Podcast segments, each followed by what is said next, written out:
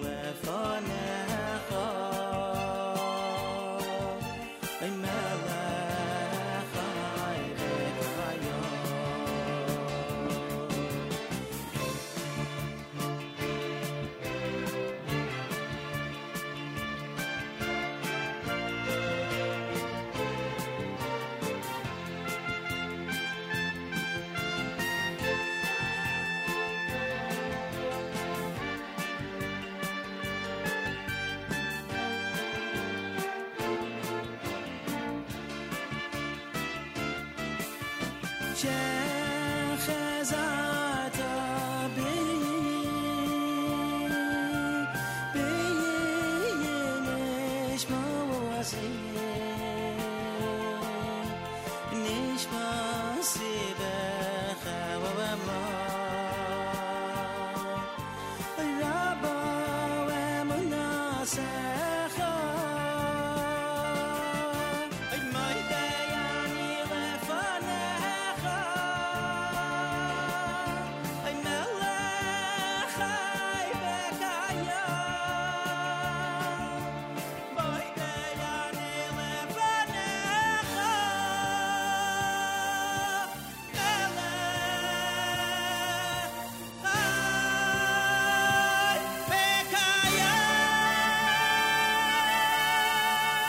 Destiny. Five minutes after 6 a.m. Good morning, everybody. My name is Nachum Segal. Welcome to a Friday. I knew I'd get it right eventually. Friday, Erev Shabbos. This is your Jewish Moments in the Morning radio program. We are in our nine days format, and that means, of course, the centerpiece of our spoken word format is Rabbi Berel Wein. We get an opportunity to um, uh, to hear from Rabbi Wein and to um, uh, check out his uh, uh, brilliant lectures. Uh, they're available, by the way, at 1 800 499 WEIN. 1 8 1 8 there we go 1-800 499 WEIN or rabbiwein.com rabbiwein.com and um, we're actually ready to conclude a really amazing series the series is entitled the lecture series is entitled the United States and its Jews the fourth of the fourth part four part series is called Declining Jewish Society Assimilation and Intermarriage it is that lecture that kicks off our Friday era of Shabbos. A reminder, my uh, father's eulogy of the Lubavitcher Rebbe, delivered 26 years ago last night at the Shloshim of the Lubavitcher Rebbe. We're going to play that at 7.15. Harry Rothenberg with Parsha Shavua, Rabbi Yudin with Parsha Shavua, and the weekly update, Malcolm Hoenlein, coming up at 7.40 a.m. Eastern Time right here at JM in the AM. Enjoy. To a great extent, uh, the last half of the 20th century uh, was the golden age of American Jewry. That does not necessarily mean that the golden age has completely ended, but it certainly is changing. And uh, American Jewry, uh, I'm talking generally. People last week asked me why I didn't uh, mention certain specific organizations and uh, personages. Um, this is uh, an overview, it's not a detailed uh, history at all. So you'll forgive me if I omit everyone, so then no one is hurt. American Jewry in, from uh, the end of the Second World War uh, till the 1990s uh, was built, I'm ta- again, general American Jewry. I'm not talking about the yeshiva world. I'm not talking about the Hasidic world. I'm not even talking about the modern Orthodox world per se. But 80% then, maybe today it's different, but 80% then of American Jewry was not in the yeshiva world, was not in the Hasidic world, was not in the Orthodox world. So, what were the pillars of Jewish life that sustained them, that made them Jewish, uh, that somehow uh, gave content to the American Jewish community? So, there were three pillars, in my opinion, uh, that have to be examined. One was the Holocaust. Uh, the Holocaust uh, remains the elephant in the room. It remains the uh, most studied subject and the most taboo subject in the Jewish world. Therefore, it's interesting that in many Jewish schools in the United States, it uh, it's not taught. You can go uh, 12 years of Jewish education in uh, schools in the United Jewish schools, very Jewish schools, and not hear a word said. The reasons for this are uh, many, but the most obvious reason is because the Holocaust raises many more problems than it solves. It's a, uh, great theological problem. It's a great problem of faith. And it flies in the face of all human logic. Uh, all history classes uh, deal with human logic causes and effects, why certain things happened, What was the proximate cause? What was the far distant cause? What was the result? Why did it happen? Who was responsible, etc., etc. The Holocaust does not fit into any of that template. We have no answers to the question. So, therefore, many have chosen never to ask the questions. How did God let this happen? Whose fault was it? Because Jews are people who love to know whose fault it is. And most of the time, it's our fault. There's this nature within us uh, that the victim is uh, the guilty party. We see it portrayed here in Israel. All the problems in the Middle East, it's us. If we only bum, bum, bum, bum, bum, then all the problems would disappear. When uh, most of the problems have nothing to do with us. It's part of our conceit, a part of our arrogance that we think, uh, you know, it's all because of us. So, therefore, uh, one reaction to the Holocaust, and even the reaction of many, if not most of the survivors, for a number of decades was not to talk about it, not to raise the issue, not to ask, not to tell. And then a great change occurred. I think part of the change was because of people like Wiesel and others that began to write about it. Wiesel wrote his great book, Night, which I still think is probably the most powerful book about the Holocaust experience. Uh, the uh, other works were written. Martin Gilbert wrote a uh, very, very great book called The Holocaust. And then you had Deborah Lipstadt, and you had others that wrote about it. Now, as I can tell you, uh, writing about it and people reading it are two different matters. But it began to penetrate. It was a small book written by a French Jew called Treblinka, which uh, I read uh, in the 1960s and uh, which gave me uh, uh, a decade of horror. Because it it's not just a description, but it raised all of the issues. And I think only six or eight people survived there. 300,000 were killed in, in a few months. And these were great Jews.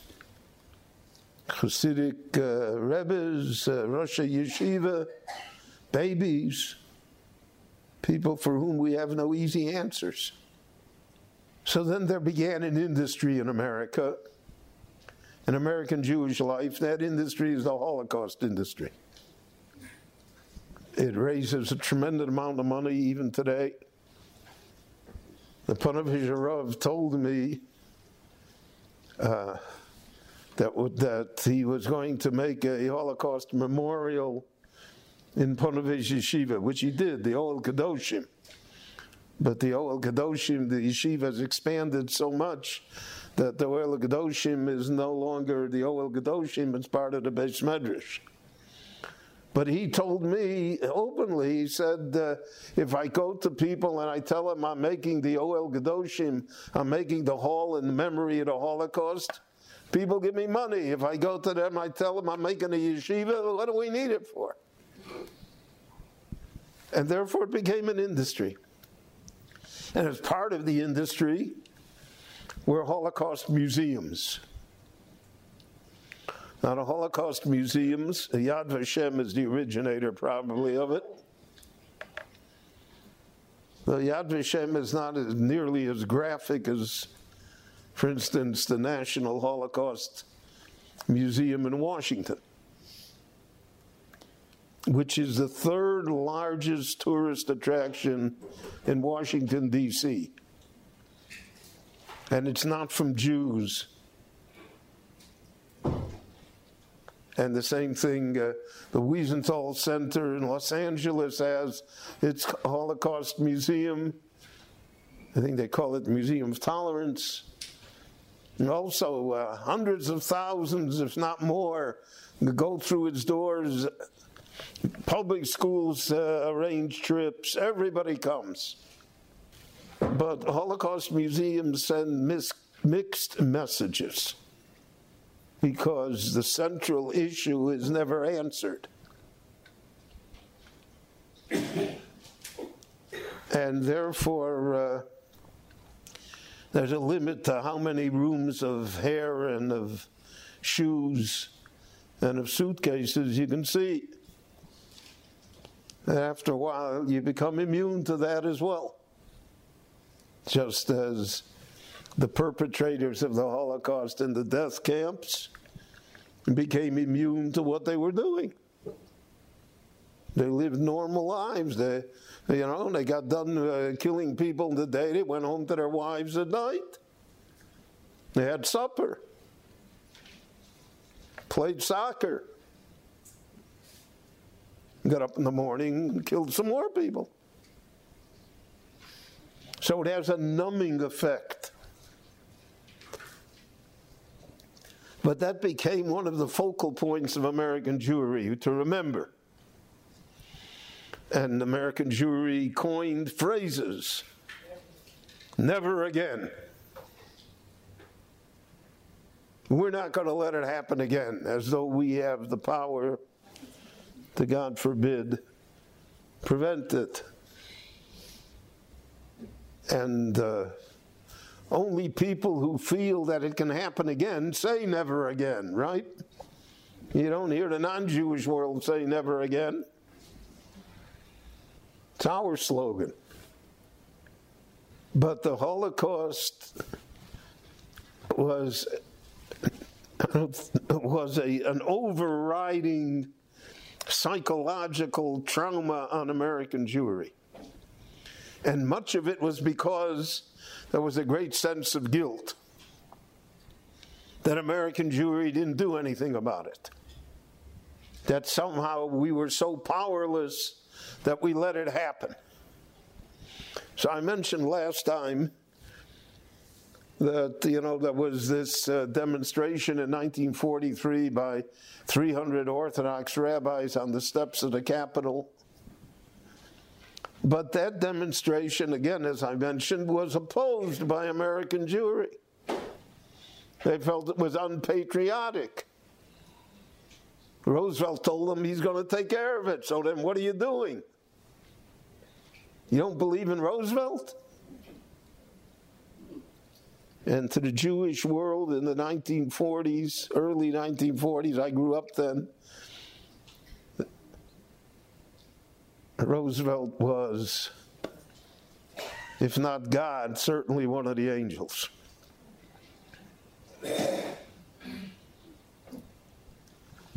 And now, when it was revealed that uh, the angels had clay feet, uh, so then that was a great disappointment. But American Jewry never knew how to deal with it, never knew what to do about it.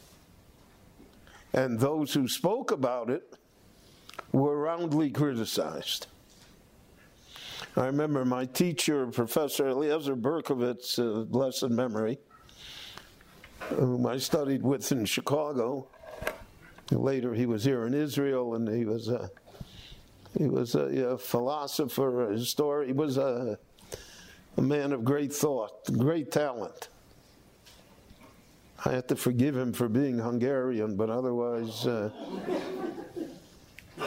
but he went to Germany. He went to Hildesheimer Seminary.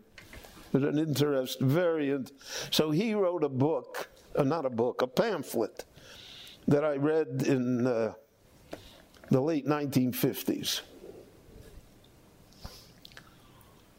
And that pamphlet, I reread it maybe 50 times. It was about 60 pages long. And it was about uh, the uh, post Christian world. That the Holocaust marked the end of Christianity. It had run its course. And he said the church was morally bankrupt and that the murderers were all Christians and that they were willing abettors to the uh, horrors of the Holocaust. I cannot describe to you the flack that he took because that was un American. In America, everybody is good. It, until our time, it, it was like that. Now we know that half of America is evil.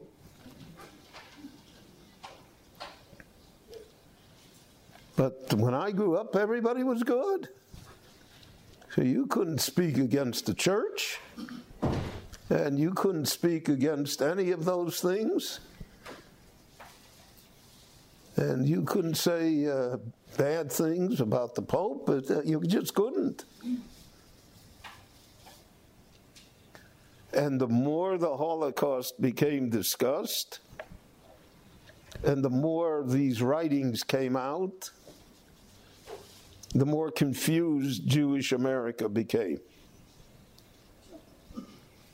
Because all of a sudden, it dawned upon many American Jews that intrinsically remaining Jewish is a dangerous profession.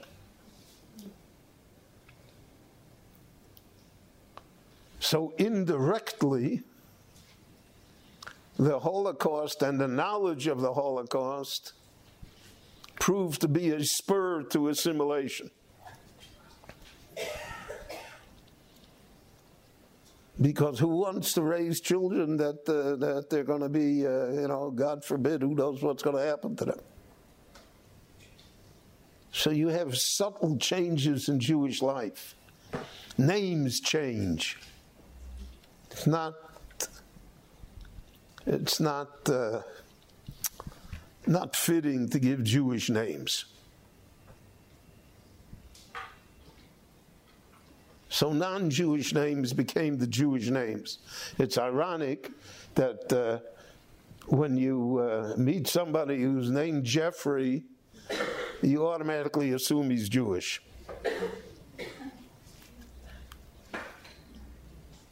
Because his parents didn't want to name him Yaakov. So that morphed. Bernard, there are all sorts of names like that. I remember that when I uh, attended public school, so one of my, uh, I think in third grade, hard to believe I was once in third grade, but uh, but I was outstanding then as well. So the teacher came to my home, to my parents' home, and she said, "You know, he should re- you should really change his first name." Should call him Bernard. Why do you want to inflict on him that all of his life you should be called Berel? And my mother, who was a very uh, strong woman and who had a great influence upon me, said, He'll do all right, this Berel. I'm not worried. And she threw her out.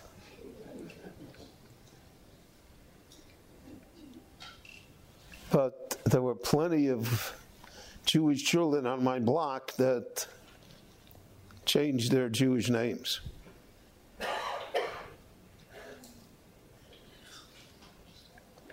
Because of this negative, negative psychological burden. Now, in the yeshiva, where I had uh, rabbeim, teachers, who had gone through the Holocaust, they taught us to be proud. Uh, I had one teacher that he began every class that we recited uh, Shreinu Matov how happy we are, who we are, what we are, etc., etc. And he had a number on his arm. I didn't. Uh, I was. Uh, I didn't grasp the full uh, import of all of that till much later in life. The rabbis teach us that you don't appreciate the uh, a teacher until 40 years have passed. That's why all these lectures are recorded.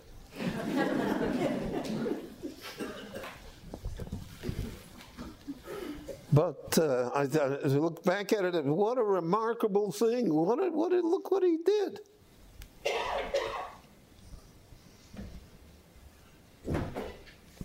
And I saw that from the Satmar Rav when he was in Miami Beach.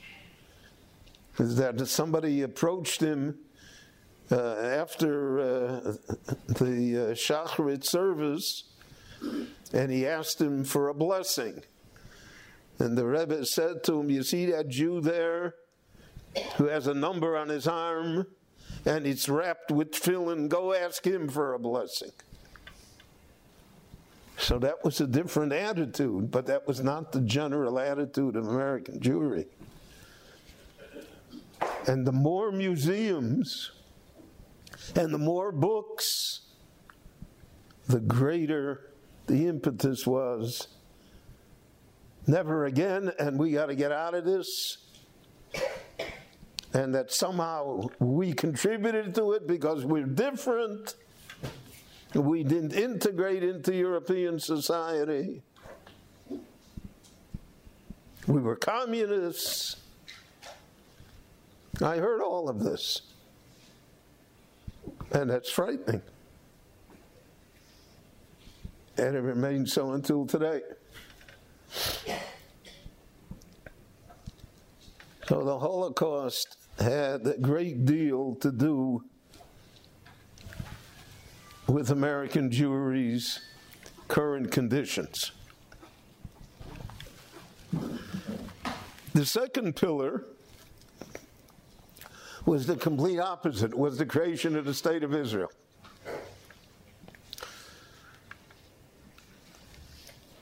I don't think that it's an exaggeration to say that the state of Israel saved the Jewish people in the second half of the 20th century. It uh, gave the Jewish world a focal point and it enlisted positive action. People were inspired to try and help it. And there was a period of time, about uh, I think till 1956, till the Sinai campaign. The first uh, really 10 years from 1946 when the struggle began. Uh, that was the golden age for the state of Israel in the eyes of American Jewry. So then American Jewry rallied to the side of the state of Israel. Even though the state of Israel then was far more leftist than it has ever been since. And it was far more secular than it ever has been since. But that none of that made a difference. I remember in 1948 when the state was declared. So uh, it was declared on Friday afternoon. I remember walking to shul with my father. And my father, uh, who was a Lithuanian Jew, wept every step of the way. I didn't know what he was crying about. So that Sunday evening, the Zionist organization in Chicago had a rally in the Chicago Stadium, which later would be made famous by Michael Jordan. And Golda Meir was in America then raising money. She had a parlor meeting. The, the Jewish mafia made a parlor meeting for her. Now, when the mafia makes a parlor meeting, it's successful. You got an invitation, you came, and you brought an envelope. And the Jewish gangsters were proud to be Jews. And they arranged uh, with their uh, non Jewish uh, confederates who controlled uh, the docks in New York and Philadelphia and San Francisco, the longshoremen. And even though the American government forbade the shipment of arms to Israel, uh, somehow the arms got there. So at that rally, there were 20,000 people inside the stadium, and there were another 20,000 people outside in the parking lot. I remember all of my rebbeim from the yeshiva went, even though none of them were Zionists. And uh, the program began with the raising of the Israeli flag to the rafters of the Chicago Stadium. And 40,000 people wept, wept uncontrollably for minutes and minutes on end. The whole 2,000 years poured out. Then I, I was still young, but I uh, had opinions already. If it would have been up to me, I said to the uh, my friend from the yeshiva who was next to me, I said it was up to me. I would say no program. Let's all go home. That's it. Because everything else is going to be anticlimactic, which it was. All the speeches and everything it was, you know, speeches. So uh, the state of Israel offered American Jewry a moment of redemption. Redemption from not doing anything in the Holocaust. Redemption from changing their first names. Redemption from driving on Shabbos. Redemption from the whole process that was going to affect them and therefore they rallied to it because instinctively they realized that this was a chance for them, a chance for them to be Jewish. And Ben Gurion came to uh, Chicago in 1952, uh, launching the Israel bond drive. So he, there was a banquet uh, dinner in the uh, Stevens Hotel, which then was uh, the major hotel. It was pre Trump.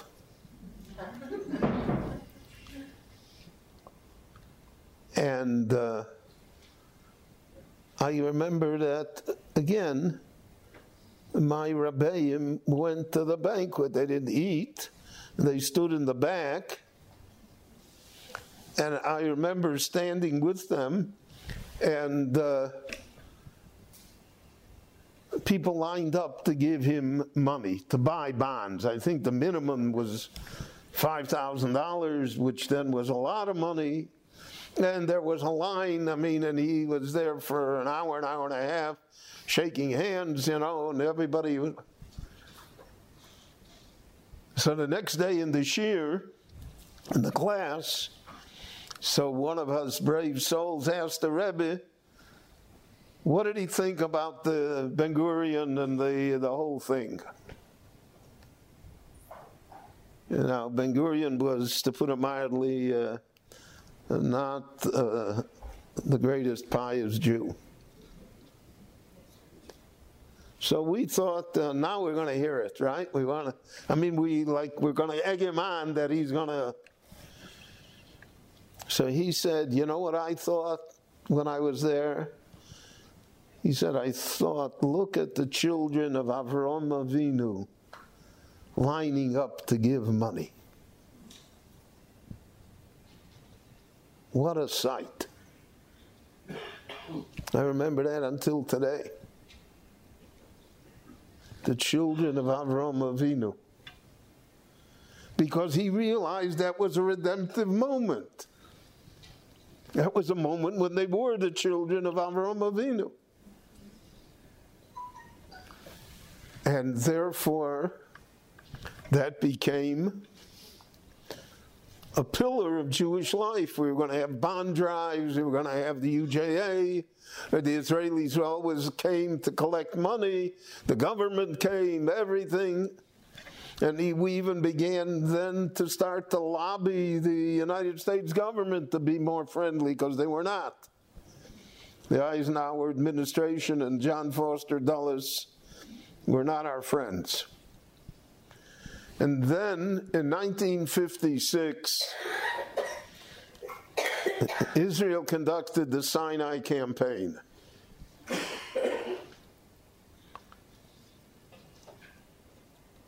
And American Jewry was shocked because Jews aren't supposed to be aggressive. What do you mean you invaded Egypt? What do you mean you're sitting at the Suez Canal? That's not Jewish. And when Eisenhower and the Russians forced Israel to withdraw and set in motion the whole thing that's still going on Gaza and the, the whole shebang that's still going on. Hasn't changed a bit since 1956. 63 years, but it's all the same. American Jewry was conflicted. He could not be against American foreign policy because that would raise the specter of disloyalty. But how do you swallow this Jewish state that somehow no longer has the exile mentality and is not willing to roll over and be destroyed?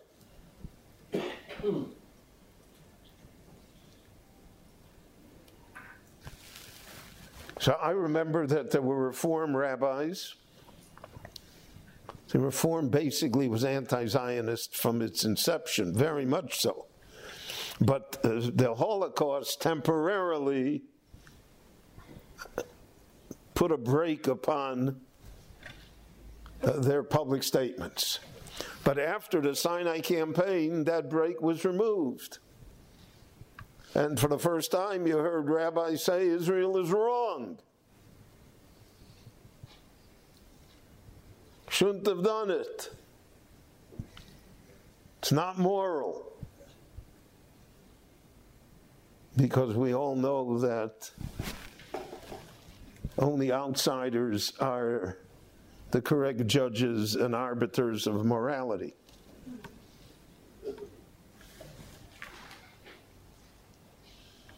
So there began a deterioration in the support for the state of Israel. Not only that, state of Israel was poor, needed money. So, uh, to a certain extent, American Jewry began to feel put upon. Individuals came, organizations came, the government came. And you started to have political pressure in Washington to include the state of Israel in all sorts of appropriation bills. And there were Jews that said, why should the American taxpayer have to pay money to support the state of Israel? And then the, the Six Day War happened. So, the month before the Six Day War, when Nasser was going to throw us all into the sea, American Jewry believed it because they had this psychological fixation of the Holocaust.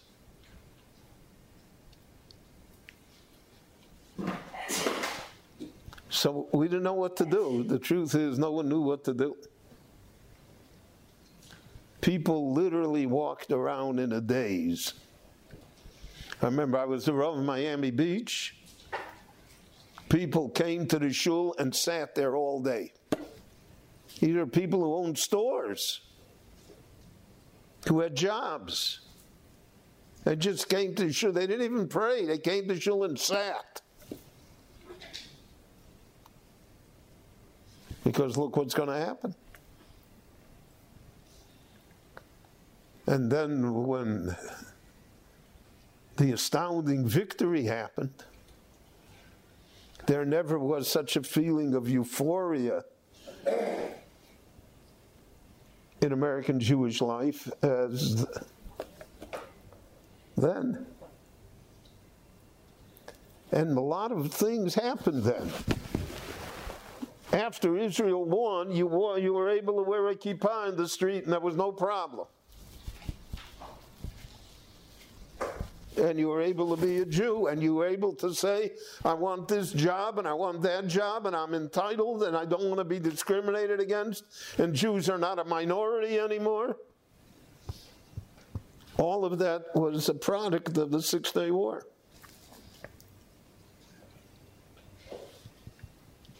It reinvigorated American Jewry.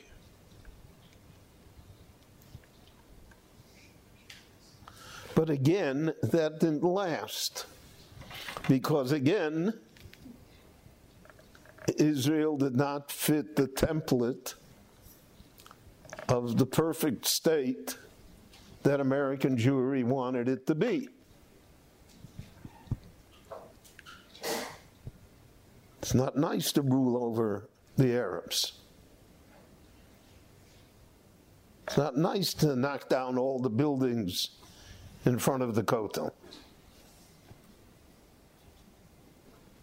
And then when the Yom Kippur War occurred, and that was really the most dangerous war, except for the War of Independence that Israel fought.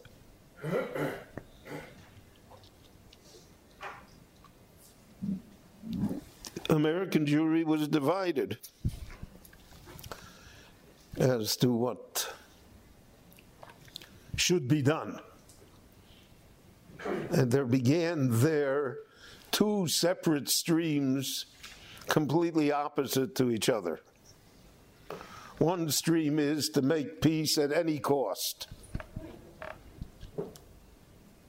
Nothing, nothing should stand in the way. Whatever peace the Arabs are willing to give, we should accept. You hear echoes of that today as well.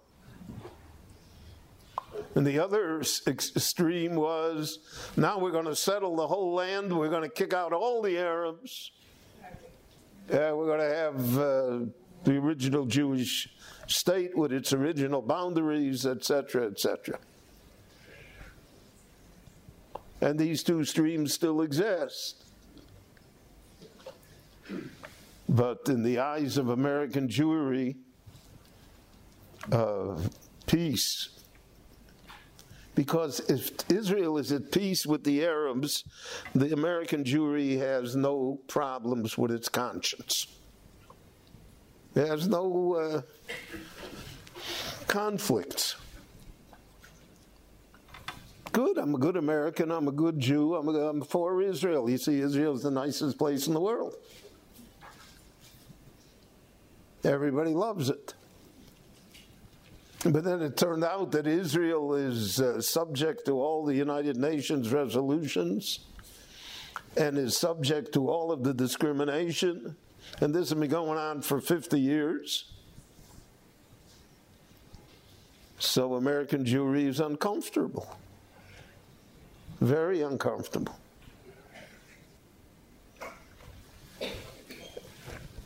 You have that in the United States today. You have J Street, you know, and you have AIPAC, and you have others. It's all conflicted. And then the third pillar was Soviet Jewry. Again, driven by the two other pillars. Was driven by the Holocaust. We were quiet during the Holocaust. We didn't do anything then. And now we have uh, uh, millions of our brethren behind the Iron Curtain who are subject to discrimination and not allowed freedom to immigrate. And this was a positive way to support the state of Israel. Because American Jewry expected and pushed that the Russian Jews should go to Israel. And this created uh, very strong undercurrent within American Jewry to support Soviet Jews. Now, the official line by the leadership of American Jewry was not to do anything, not to rock the boat. We're in the middle of the Cold War. American foreign policy with Russia and with the East should not be affected by Jewish issues. And uh, again, it made Jews uncomfortable. Because why should Soviet Jewry be a political issue in the United States? Where, for instance, the Armenians are not a political issue or the Georgians or the Uzbeks or everybody else that's having a hard time in Russia. But uh, there were Jews that were determined to raise the issue of Soviet Jewry. And again, uh, I mentioned I, I knew great rabbis in the United States who objected to the push for Soviet Jews.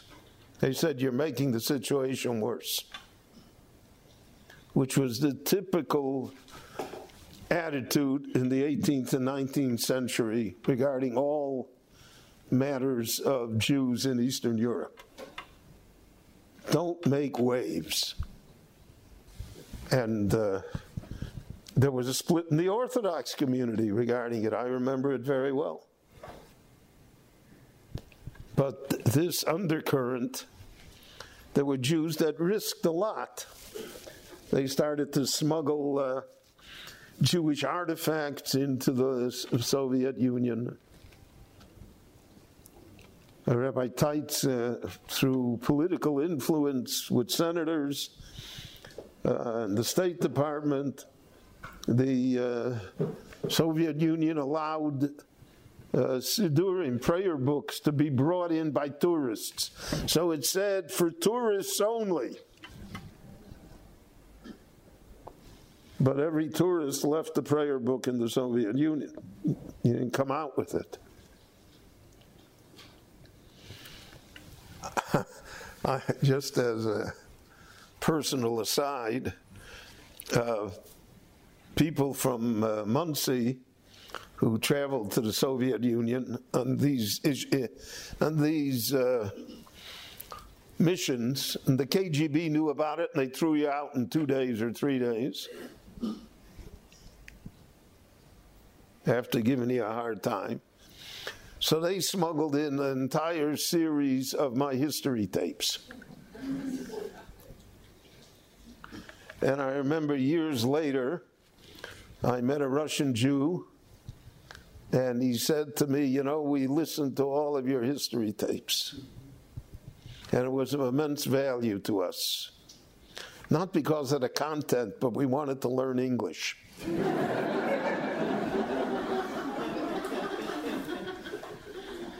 They probably speak English with a Chicago accent, but uh,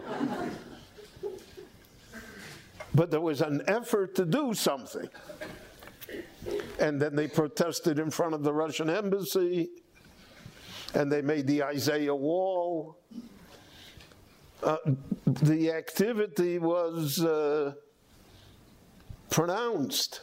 And then finally, they were successful in getting the United States Senate to put in the Jackson Vanik Amendment, which said that Russia would suffer economically until it allowed Jews to leave.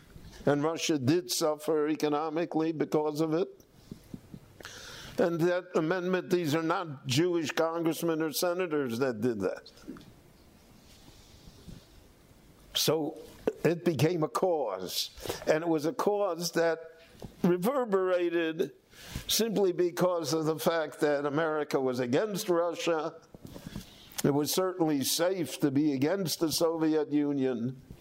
It's safe to ask for freedom. And therefore, it served as a unifying force. And it was successful. It was one of the most unbelievable miracles of our time is that the Soviet Union was brought down. And it was brought down without a shot. And uh, in my humble opinion, it was the Jews that did it. The Jewish dissidents in the Soviet Union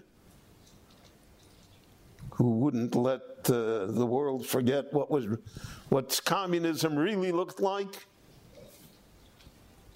and the Jewish position in the United States, Jewish population, and the pressure of the state of Israel. And there was a book, I forget who wrote it, one of the, uh, in the 1960s, uh, one of the, uh, no, he had a pen name for the book. Uh, he was like an, uh, he, he, had, he, then Israel still had uh, diplomatic relations with the Soviet Union. wasn't broken until the Six Day War. He was there before. And he wrote about uh, Uh, uh, the Jewish situation in the Soviet Union. And he had there an interesting observation that the Soviet Union was able to blackmail the Arabs by saying, if you don't do what we want you to do, we can send a million Jews to Israel and they'll absorb them, and then you'll never be able to touch Israel again, which is what happened. But that was their leverage, that was their threat. And when the Soviet Union collapsed, so uh, an enormous amount of Soviet Jews came to Israel. Eventually, they become integrated in the country. They were, had a very successful aliyah. And whatever they are, they're more Jewish here than they were there. It's one of the uh, many, many miracles of the age. So if we look at American Jewry today, all three pillars have collapsed. The Holocaust is passe. Spielberg made Schindler's List and it's over. That's it. What else do you want? We gave you what you wanted Schindler's List. We don't want to hear stories about it anymore and the museums are all sterile. And I don't know what impression the school children have when they leave them, what the lasting impression is. But it's hard to sell it. And the state of Israel is also uh, a large portion of American Jewry are not on the side of the state of Israel. They don't like its government, they don't like its prime minister, they don't like its policies, it's too Jewish. The Haredim are running it. We thought we got rid of them a long time ago. It's too aggressive. It embarrasses us. And the Soviet Union has disappeared. We won it, so that's over. So there is no rallying point.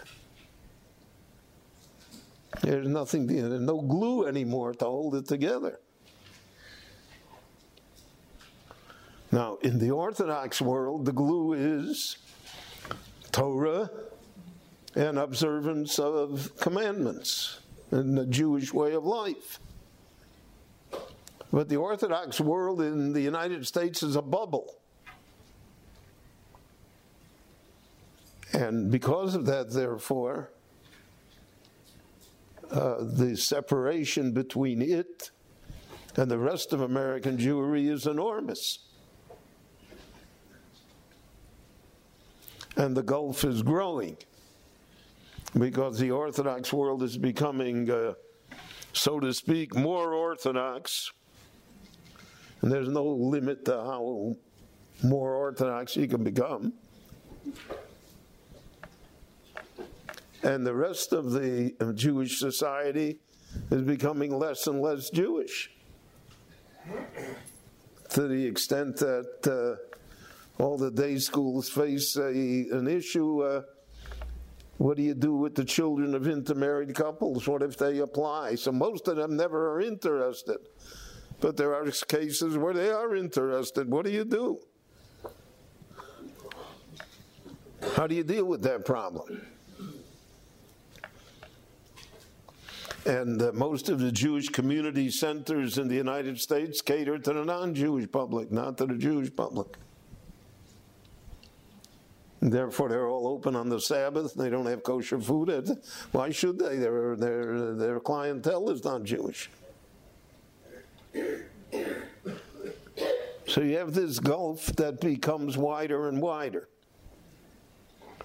And uh, that really is a. Uh, difficult, difficult position. Now, history has taught us that many times what we cannot solve ourselves, outside forces come and somehow solve it for us. So I don't know what the outside forces are. And I don't know if they're positive or, God forbid, negative.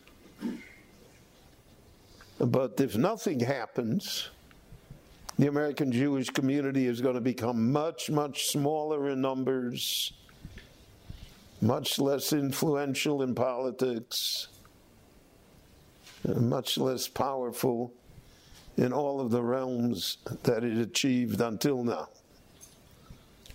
And in that, there also lies an inherent danger. So the uh, future is uncertain. But I don't think we should despair uh, because, the, first of all, America, there's never been an exile like America before. So maybe it will prove to be exceptional in these areas as well. And uh, one never knows what's going to happen. One never knows who's going to become president of the United States and have a Seder in the White House. And there are a lot of things that one never knows. And even people like me who know won't tell you. So we have to uh, we have to keep all of that in mind when we assess the present and the future of American Jewry and we have to pray and hope for the best that the Lord will bless us and strengthen us, and we'll be privileged to hear and see good news. Friday morning, JM in the AM. My thanks to Rabbi Berel Wein. Rabbi Wein's lecture series continue to be the centerpiece of our programming here during the nine days at JM in the AM. His lecture entitled Declining Jewish Society, Assimilation, and intermarriage is part of the series entitled The USA and Its Jews.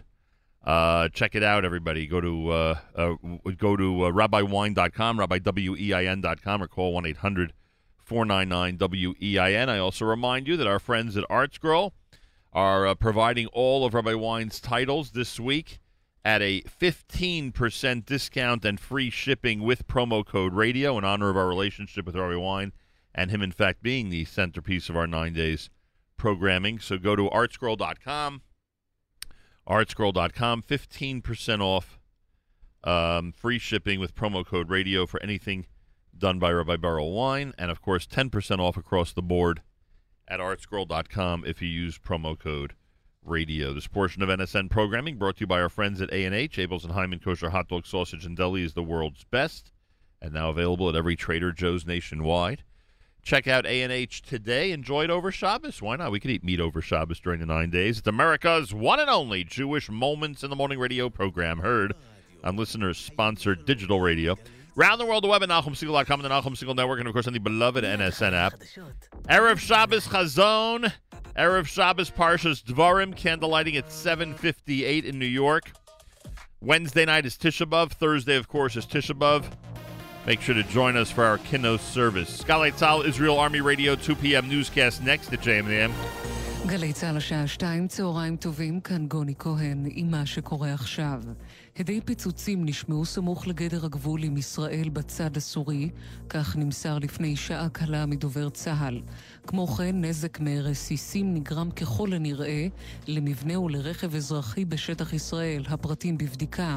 כתבנו הצבאי צחי דבוש מציין שבצה"ל הגבירו הבוקר את הכוננות בגבול לבנון, ברקע הערכות שחיזבאללה ינסה לבצע פיגוע נגד חיילים, בתגובה על מותו של פעיל הארגון בסוריה, בתקיפה שיוחסה לישראל בתחילת השבוע. רוכב אופנוע כבן 20 נהרג בהתנגשות בקיר בחניון בסמטת כביר בתל אביב. צוות מגן דוד אדום קבע את מותו במקום. כתבתנו ליה ספילקין מוסרת שהמשטרה פתחה בחקירה. זוג הורים מהדרום נעצרו בחשד להתעללות בבנם בן השלושה חודשים, לאחר שדיווח על מצבו התקבל מבית החולים ברזילי אליו פונה. בבדיקה רפואית עלה כי התינוק סובל מחבלות חמורות בכל חלקי גופו ומצבו קשה. כתבנו רמי שני מוסר שהוריו של התינוק הועברו לחקירה במשטרת אשקלון, ודיווח הועבר לגורמי הרווחה בעיר. יושבת ראש ועדת הקורונה, חברת הכנסת יפעת שאשא ביטון, השתתפה אתמול בדיונים ובשיחות שנערכו בקרב חברי הפורום המצומצם של ראש הממשלה. בכירים בממשלה נועדו עימה על מנת להגיע להסכמות סביב הגבלות ומהלכים שונים ולוודא כי הם מקובלים עליה ועל ועדת הקורונה, כך מפרסמת כתבתנו המדינית מוריה אסרה וולברג. ובמקביל מניין המתים מקורונה בישראל עלה הלילה ל-446 בני אדם. משרד הבריאות עדכן כי מספר החולים הפעילים בארץ עלה ל-33,000, עלייה של 1,889 נדבקים חדשים ביממה. מספר החולים שמצבם קשה עומד כעת על 302. מזג האוויר, ללא שינוי ניכר, אלה החדשות.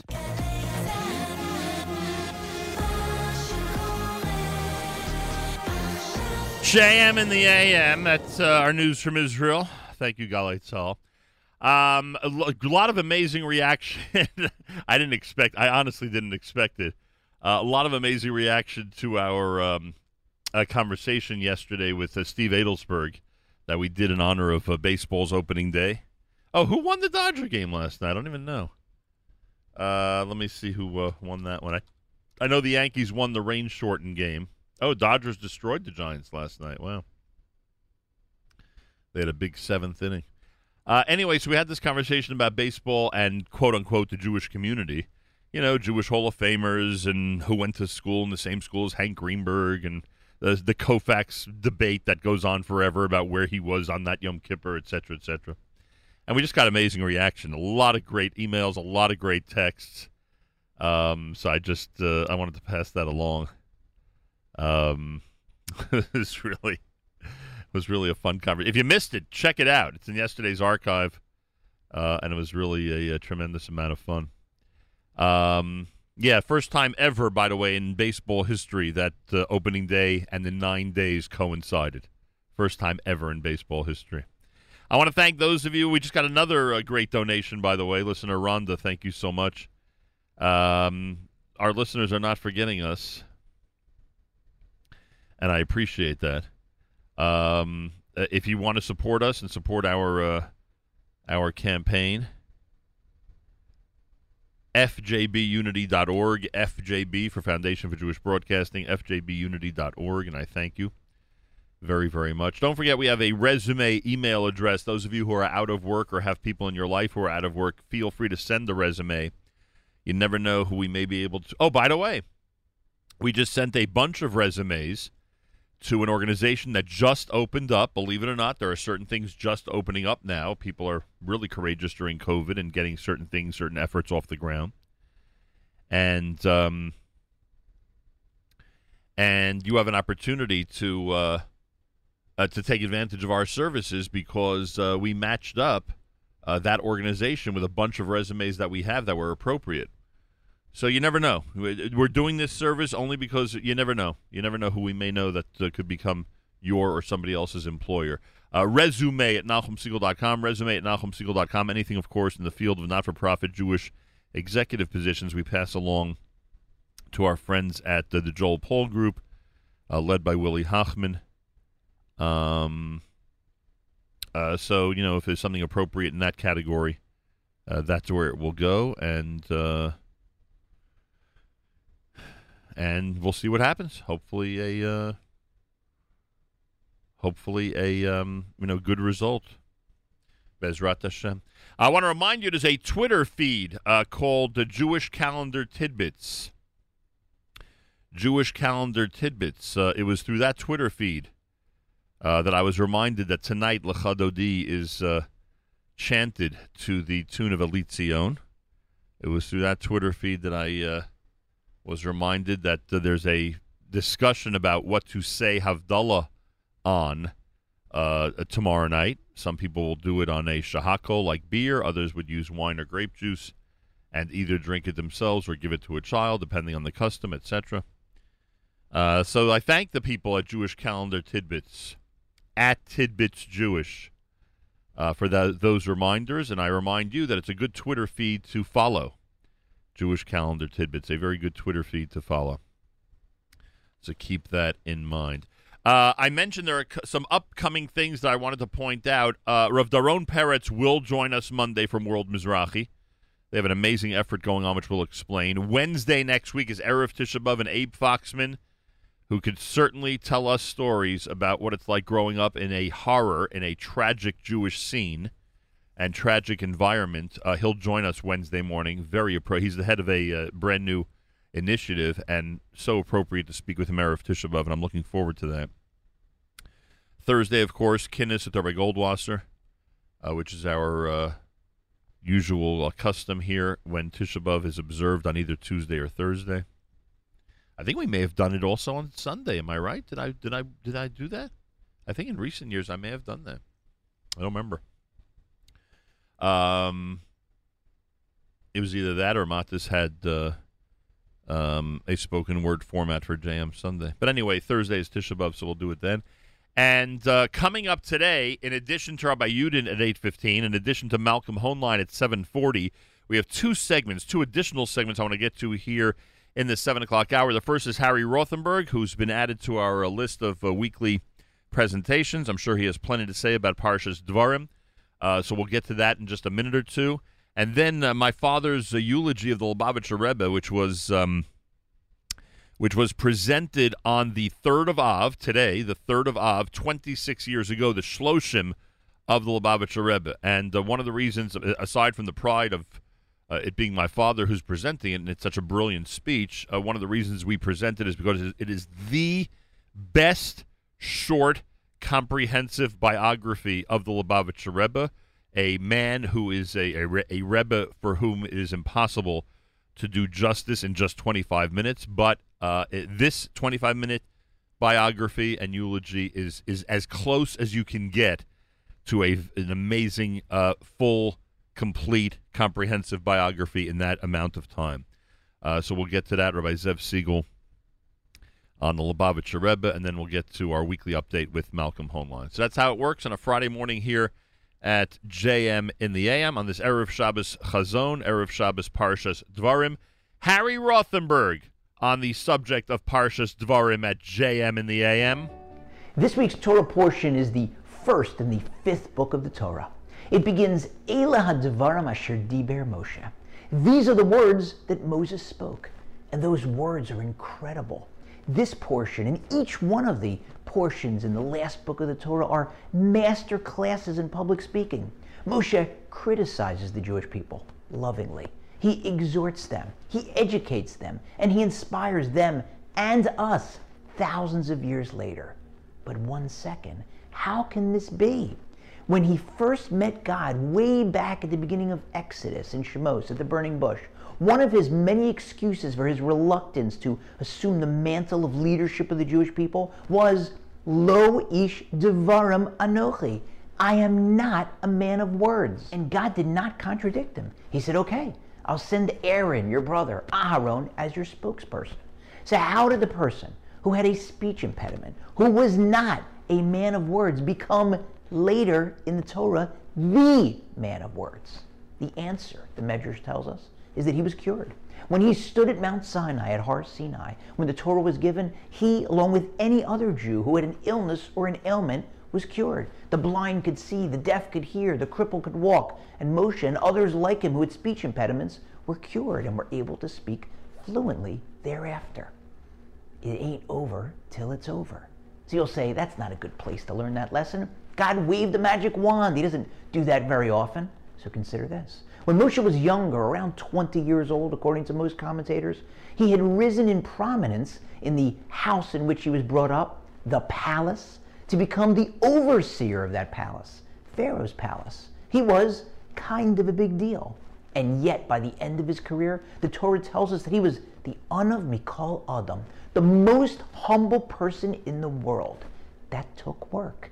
Compare that to the famous case of a young boy who, even into his teenage years, for complicated reasons, wasn't even allowed to be part of his parents' household. He was out in the back tending the sheep. But he didn't go down in history. He's not known as Dave the shepherd. We know him as David Melech, King David. Started off with the most humble of beginnings, became the king of Israel. Moshe was the opposite. Started off as the overseer of the palace, became the most humble person who ever lived. Your story is not fully written until the last chapter. I heard an interview on the radio earlier this week. A couple people were talking about a figure in the sports world. I won't say who it is because enough people have been slinging mud at him lately that I don't need to jump on the pile. But one of them was pontificating and saying, you know, when you're a teenager, in your 20s, maybe into your 30s, you can still change. But once you hit your 40s, 50s, or later than that, you are who you are. You can't change. We say no. That's not true. You can always change. Life is a journey and requires constant introspection and constant attempts to work on yourself, to become a better person. A rabbi once said, and I quote this often, to myself especially, that if you're the same person at 30 that you were at 20, or at 40 that you were at 30, or at 70 that you were at 60, you have wasted 10 years of your life. That's tragic. It is never too late. So roll up your sleeves and get working on changing yourself. Harry Rothenberg on Parshas Dvarim, Friday morning on this Erev Shabbos. It's also Erev Shabbos Chazon, of course, at JM in the AM. Uh, 75 degrees. Uh, what do we have here? Variable cloudy weather, scattered thunderstorms, and a high of 82. Partly cloudy tonight, low 74. Tomorrow, mostly sunny, a high 89 in New York. Looks like the uh, heat wave is coming back on Sunday. Yeah, what can I tell you? That's the way it looks.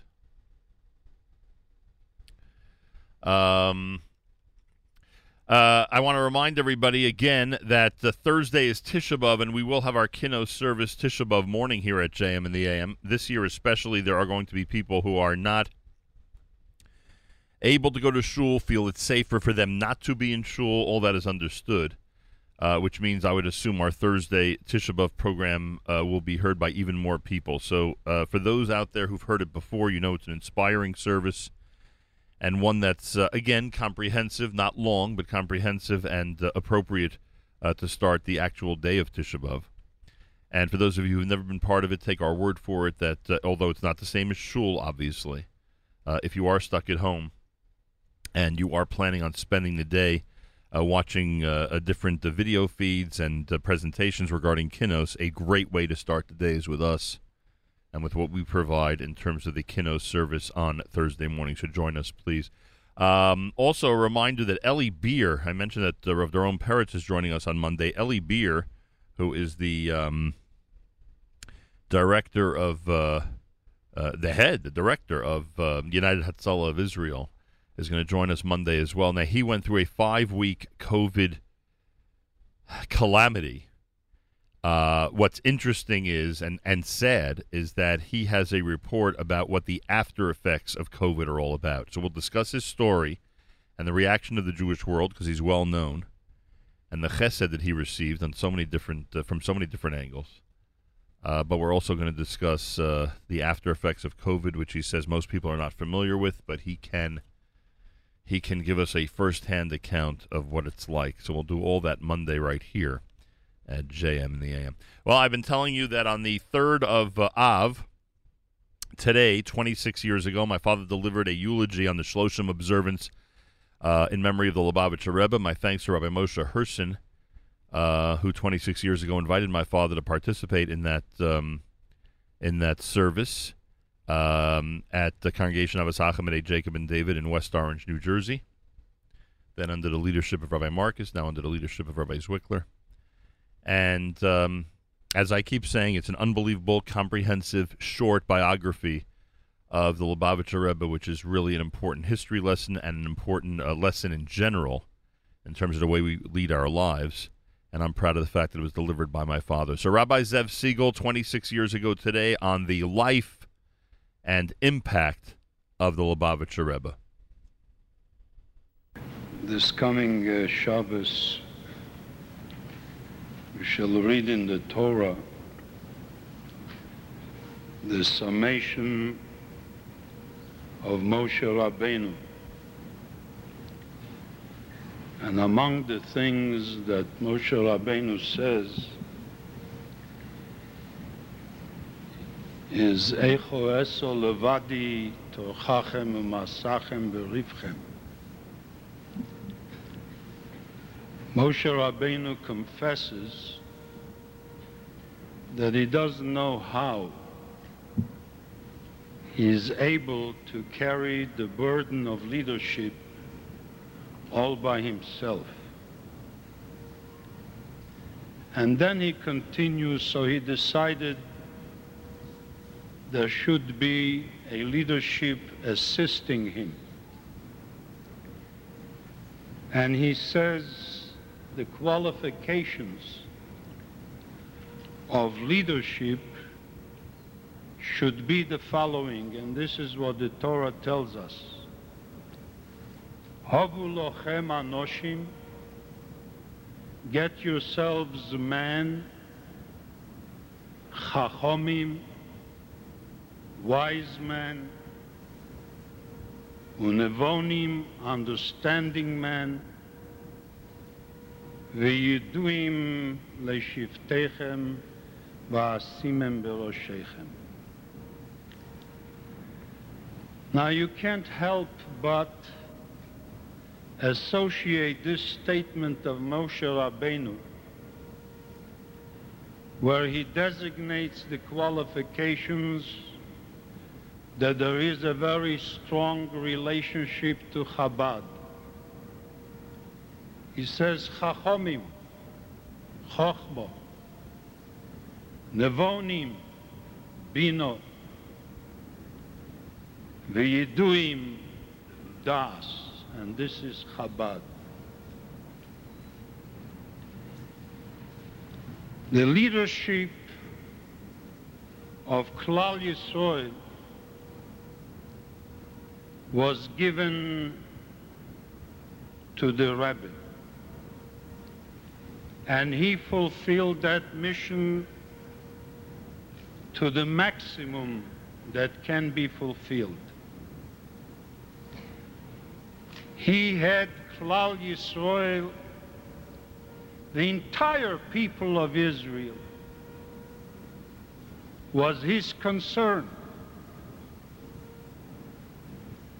And a deep concern. Every corner in the world, no matter how forsaken it was, and no matter how few Jews were there, he had them on his mind, in his heart and his soul. If there was a man qualified to reconstruct Jewish life after the great Churban, after the tragic Holocaust that befell our people, he was one man who did it. He reconstructed Jewish life in a very commendable way. And at the same time, he made Jews feel, without any exception, whoever they may have been, that they are a part of this reconstruction.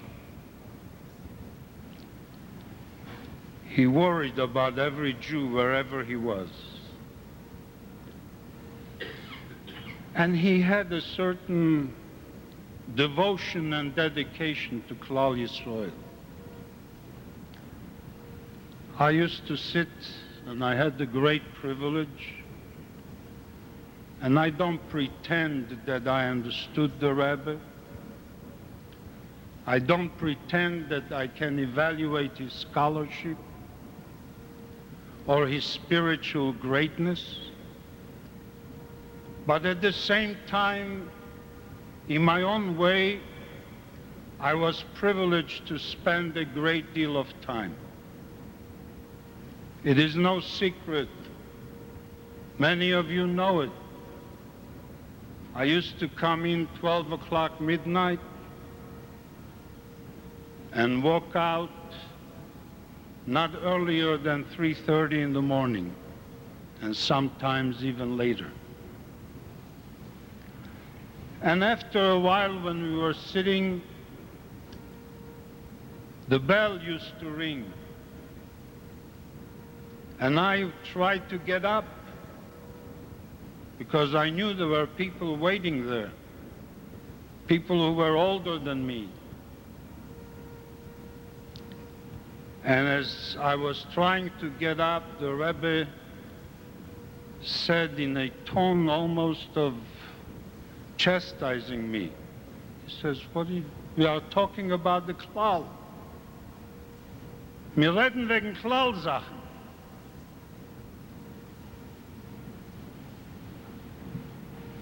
And there was no disturbance when he was engaged in worrying about Klal Yisrael.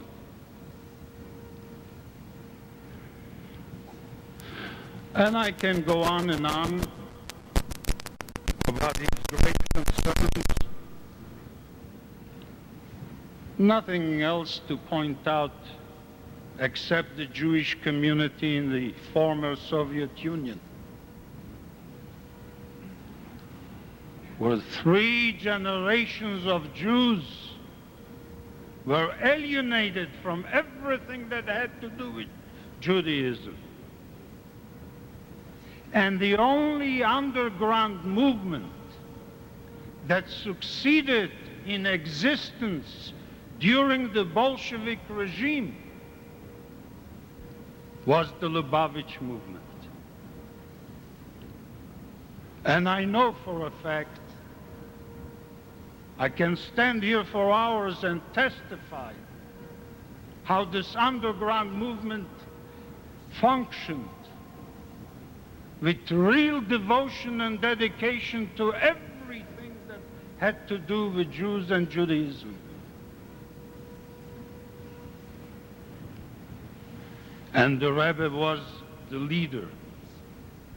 No matter how many thousands of miles he was away, they were waiting with a great deal of thirst to hear something from 770.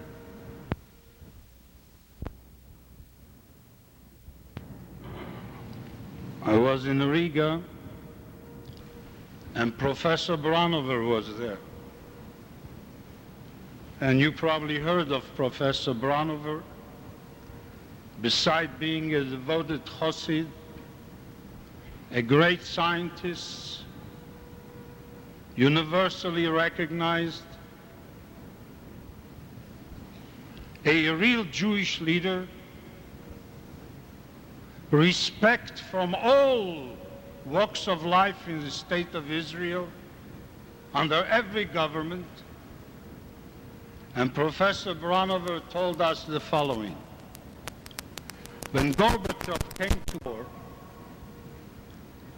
the Rebbe, so people were very scared at the time.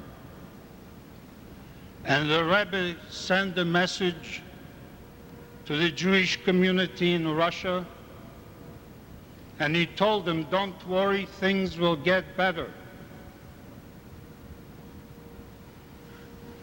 And naturally, they accepted the rabbi's word. And it calmed them down a little bit. But then Branover says when Gorbachev was in Israel recently, and he spent quite some time with him, so he asked Gorbachev, did you really, when you came to power, did you really think that you are going to change from your predecessors? And Gorbachev said, no, not at all. In fact, my idea was to tighten a little stronger than my predecessors. Gorbachev didn't know where he's heading to. But the Rebbe had enough insight to predict that things will improve. And I can testify it from another angle. You remember when the El Al plane was hijacked to Algiers? And the rumor was that Ariel Sharon was to be on this plane and he was told by the Rebbe that he should not travel with that plane. That was the rumor. When I met next with the Rebbe, so a little time passed, and I was curious, and I said to him, I hear rumors that you stopped Sharon from traveling on that El Al plane that was hijacked to Algeria. And the rabbi said the following. He made sure that he did not accept when I said he stopped the plane. And he said, you know, Sharon came to say goodbye to me before he went to Israel. And I said to him, don't go. And Sharon didn't go. Says it's true. So naturally, obviously, I asked the next question. If you knew that the plane will be hijacked. Why only save Sharon? You could have saved everyone else on that plane. And the rabbi gave me a look like I interpreted that it was not the wisest question that I have asked him. And he says to me the following, he, says, he said it in Yiddish, do you think that I saw a plane being hijacked. He came to say goodbye. And all I did was say, don't go.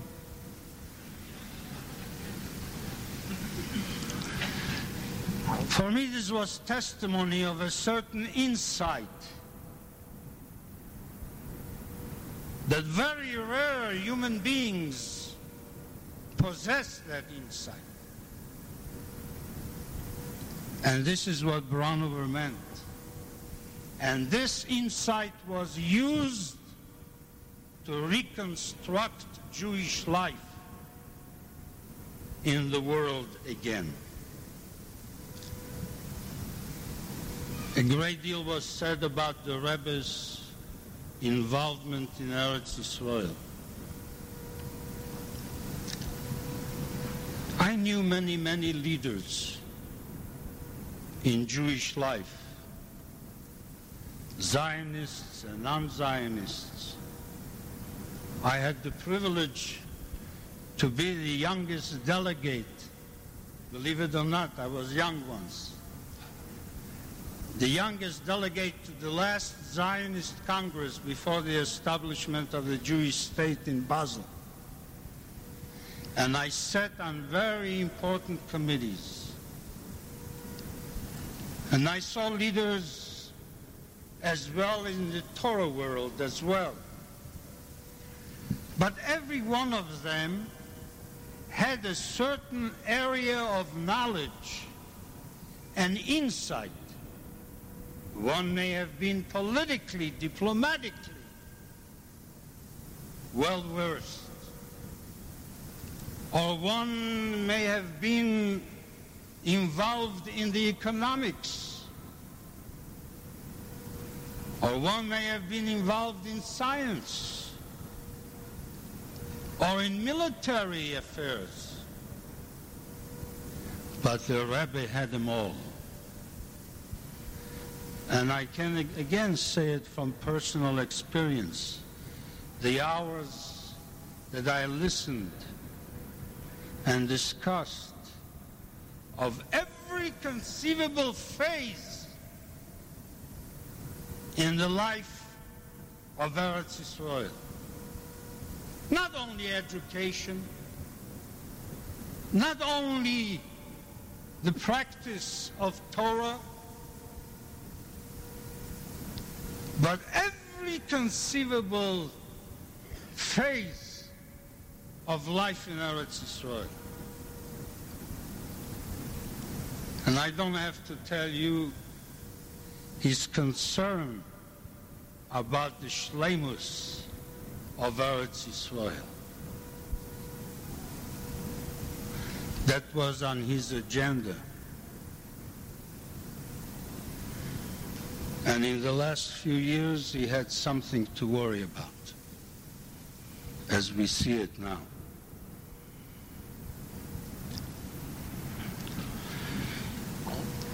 We talk about outreach a great deal. There are many, many who are occupied with outreach, and God forbid for me to minimize it. I know what it is. I was a little involved with it.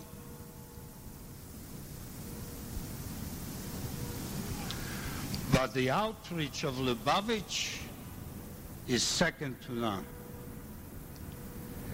The devotion and dedication and the Mesiras Nefesh of the Shlichim in all parts of the world. I was sitting a short three weeks ago, a Friday night, who is now acting as the chief rabbi of Latvia. And you know the days are very long now in that part of the world. And I heard the Friday night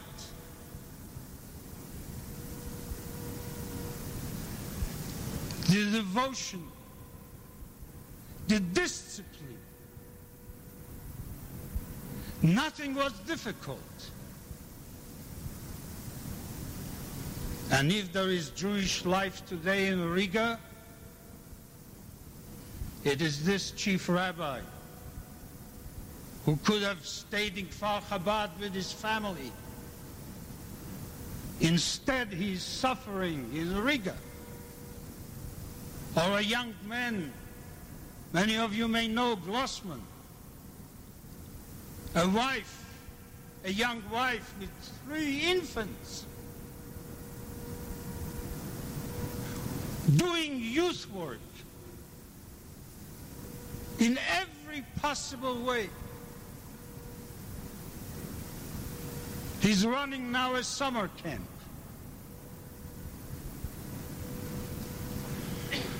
And I don't have to tell you, I, I had occasion to, a couple of years ago when I spoke for a group who was involved with Lubavitch, to tell you about someone who was very, very active here, Reb Leib Raskin, who is in Casablanca for many, many years.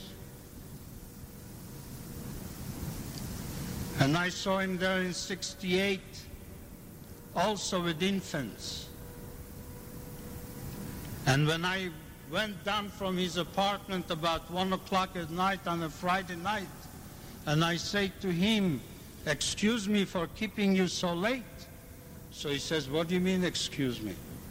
First of all, you are the first one who is here, who was there. There in Morocco in those days, there meant Israel. That's number one. So we heard what's doing. And secondly, he says, let my children know that there is, there is a Jew in the world who speaks Yiddish too.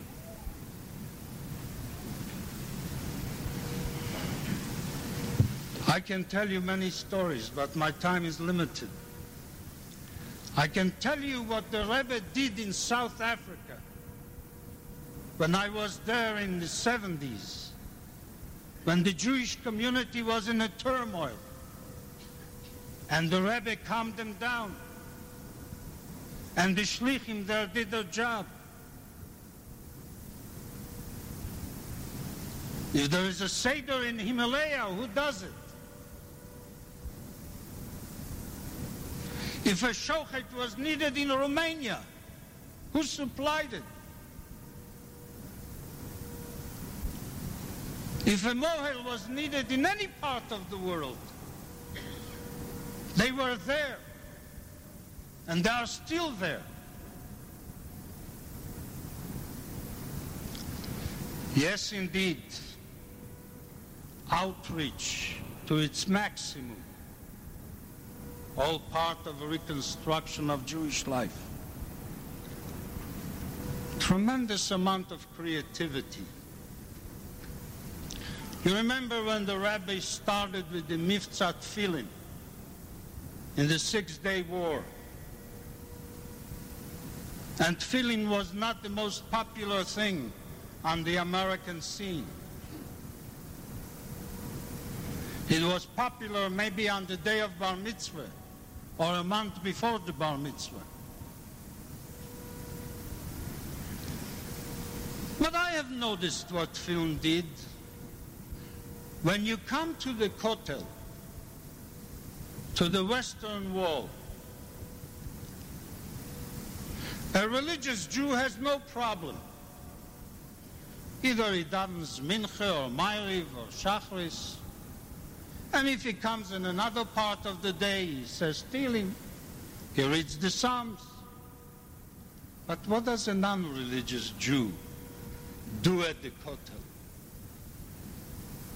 What does he do? Another piece of paper on the wall. But Tefillin became synonymous with the Kotel of the non-committed Jew. He comes to the Kotel, he knows that this is the time to put on tefillin and say Shema Yisrael. Or all the other projects, the lighting of candles, another creative, creativity. The Rebbe was the first one on the American Jewish scene who did not permit Jews to run away from Jewish neighborhoods.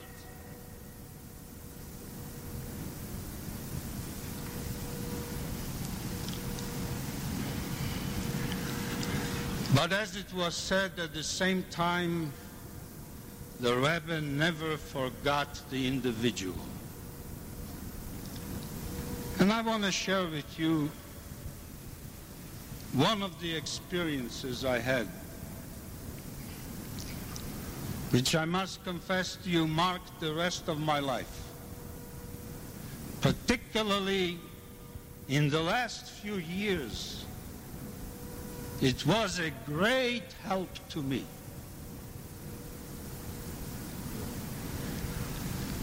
On one of my travels, and until this day I don't know how the Rebbe discovered that I'm going somewhere, I was called, and the rabbi asked me to do something in that particular country.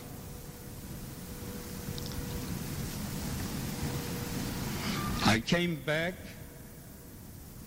so I gave him a report, and again, with lack of wisdom, I say to him, I conversed in Yiddish, I said, der Rebbe soll wissen, as is nicht gewinnt in geringe Sach. Es ist angekommen sehr schwer. I said, the Rebbe should know that this was not easy, an easy task for me. It was very difficult. And again, the Rebbe looks at me and makes me aware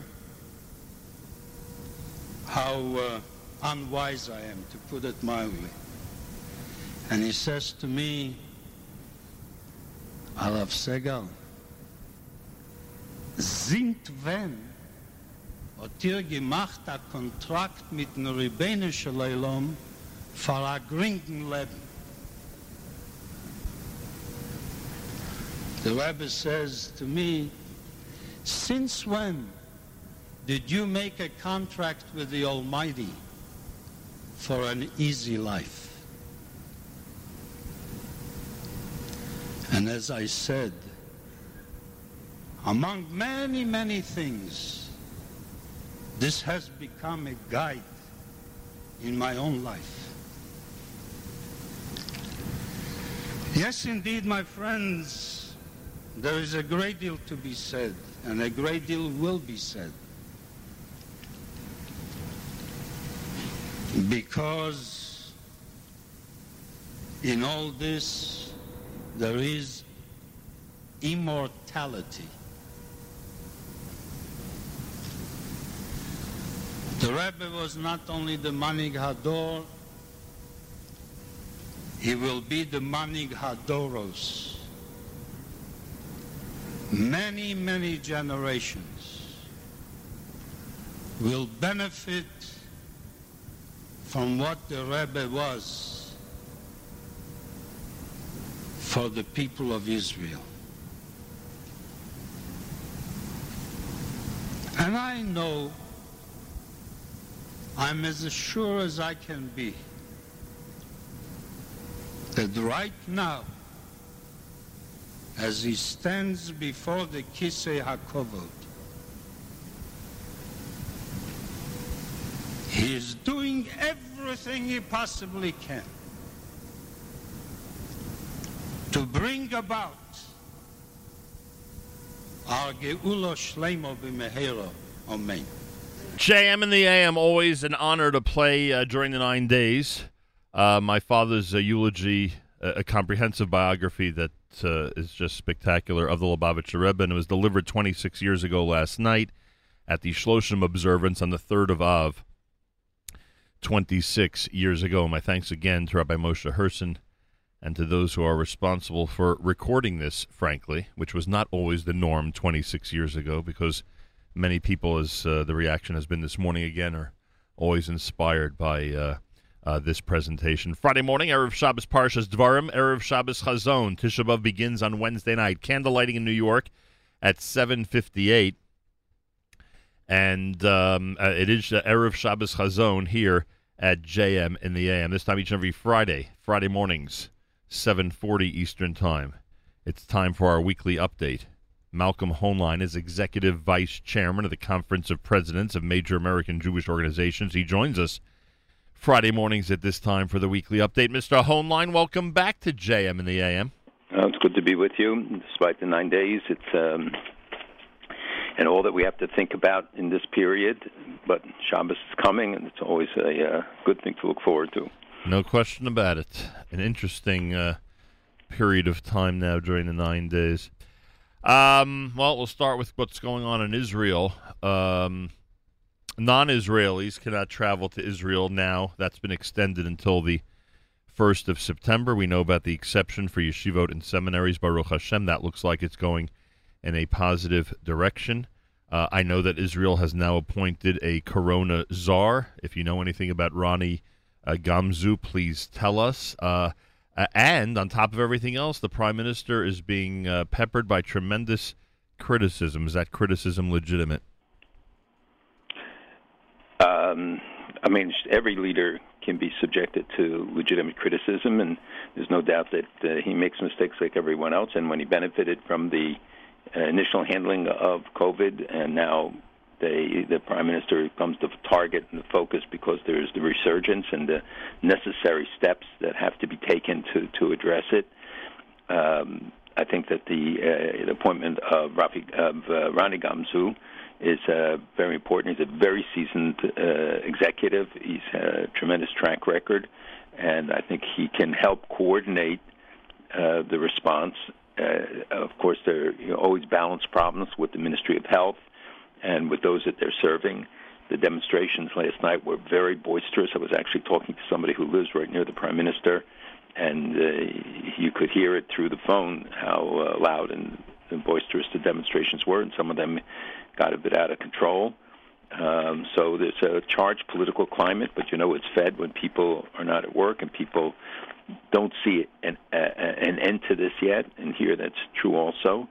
And uh, you know the, the travel is at least till September. We don't know what will happen then, Right. and if they'll still be with the quarantine. And this means then that Rosh Hashanah, Yom Kippur, Sukkot may be travel may be in jeopardy, which I think for the tourism industry, what a devastating blow that is, and for all of those who have children who want to visit, who like uh, I, I go usually every Sukkot, and it's it's uh, devastating to think that we won't be able to to be there. But health comes first, and we got to make sure we get past this. Now they're talking about a third wave in October uh, in various parts of the world, and including here, and we have to make sure to do everything possible to contain it. I mean, we'll, we'll talk obviously, you know, more about what's going on in Israel, etc. But but there are two things I want to bring up, Dafka, now as you've uh, briefed us on on the current COVID situation. The first is, and Malcolm, I don't even want to say it, and I know you don't even want to hear it, but there are rumors about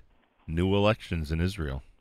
Yeah, I'm I'm not sure that that's not a tactic to build pressure for the opposition, which knows that it will do very poorly in an election, um, that uh, for, to get the budget passed, which is something he needs to do.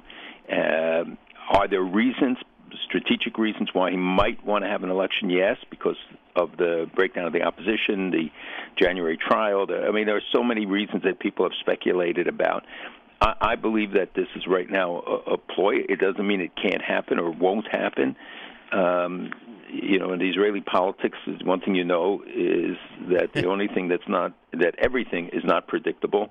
There are no standards. So the reports, I think, though, are premature at this point, and that we won't.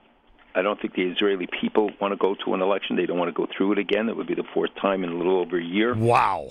and uh, it's just Wow. not some. It's a very expensive exercise. And then you'd have to go through it. Will they be able to go to voting booths? Will they have to do mail-in? Will they have to do other means, which uh, Israel's not really uh, adjusted for? Yeah, forget the money, which I know you know is not easy to forget. Obviously, it's expensive, but just the the whole psychological thing that would be going on. Uh, it's huge. I- I- and and plus the COVID, you know, like you just said, it's it's another election, and and we did observe, you know, what it was like for Israelis to go through that process all these times, and then toss in the whole pandemic thing. I, I mean, it's just it, it would be unbelievable if that happened. The other thing is, you know, you said nine days. Obviously, this is a time of year we want to emphasize good news if we can. We always want to emphasize good news. I didn't realize that almost 300 uh, Jews from Ethiopia have made Aliyah since the pandemic has started. And Malcolm, that begs the question that someone asked me this week. I thought it was a great question. Is there any country accepting new citizens in, during the pandemic, or is Israel the only one? Uh, I think that Israel is one of few, if anybody else, uh, accepting legal immigrants, helping Right. them. Right. Uh, by, uh, and you know that Israel's always subject to criticism on these issues, and yet nobody credits them with the extraordinary effort that this took to Yeah. to bring them in. Nobody would have criticized Israel for not doing it because most other countries don't do it.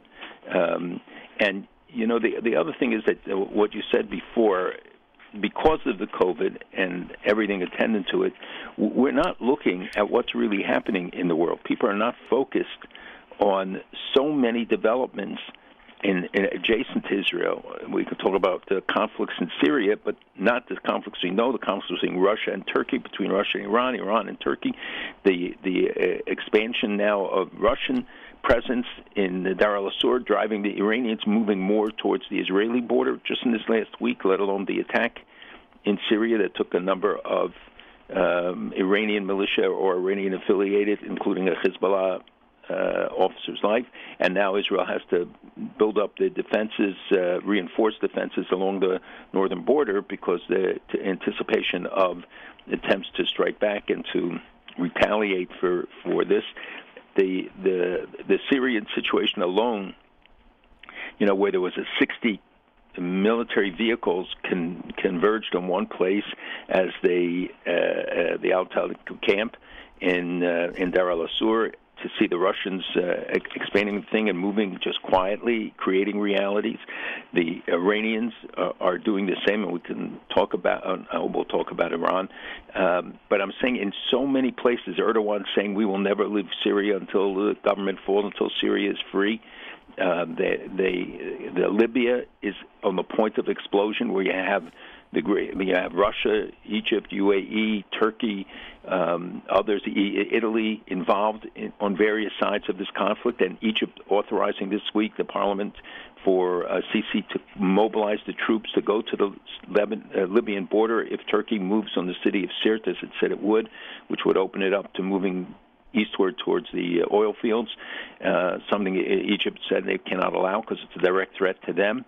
Uh, I'm, just uh, the Russians have had a massive, massive drill going on, a global drill involving hundreds of of uh, ship, maybe 150,000 uh, soldiers and others in a in a massive worldwide drill that just ended yesterday. It began on July 17th, and uh, with units from different. Um, uh, elements in the, in the northern and Pacific fleets, and you know they they always incur, incurring on, uh, incursions on our uh, defense lines in Alaska and elsewhere over the last uh, weeks. That they people are taking advantage of what they see. I mean, they have 56 separate drills with uh, 150,000 troops and 26,000 vehicles and equipment.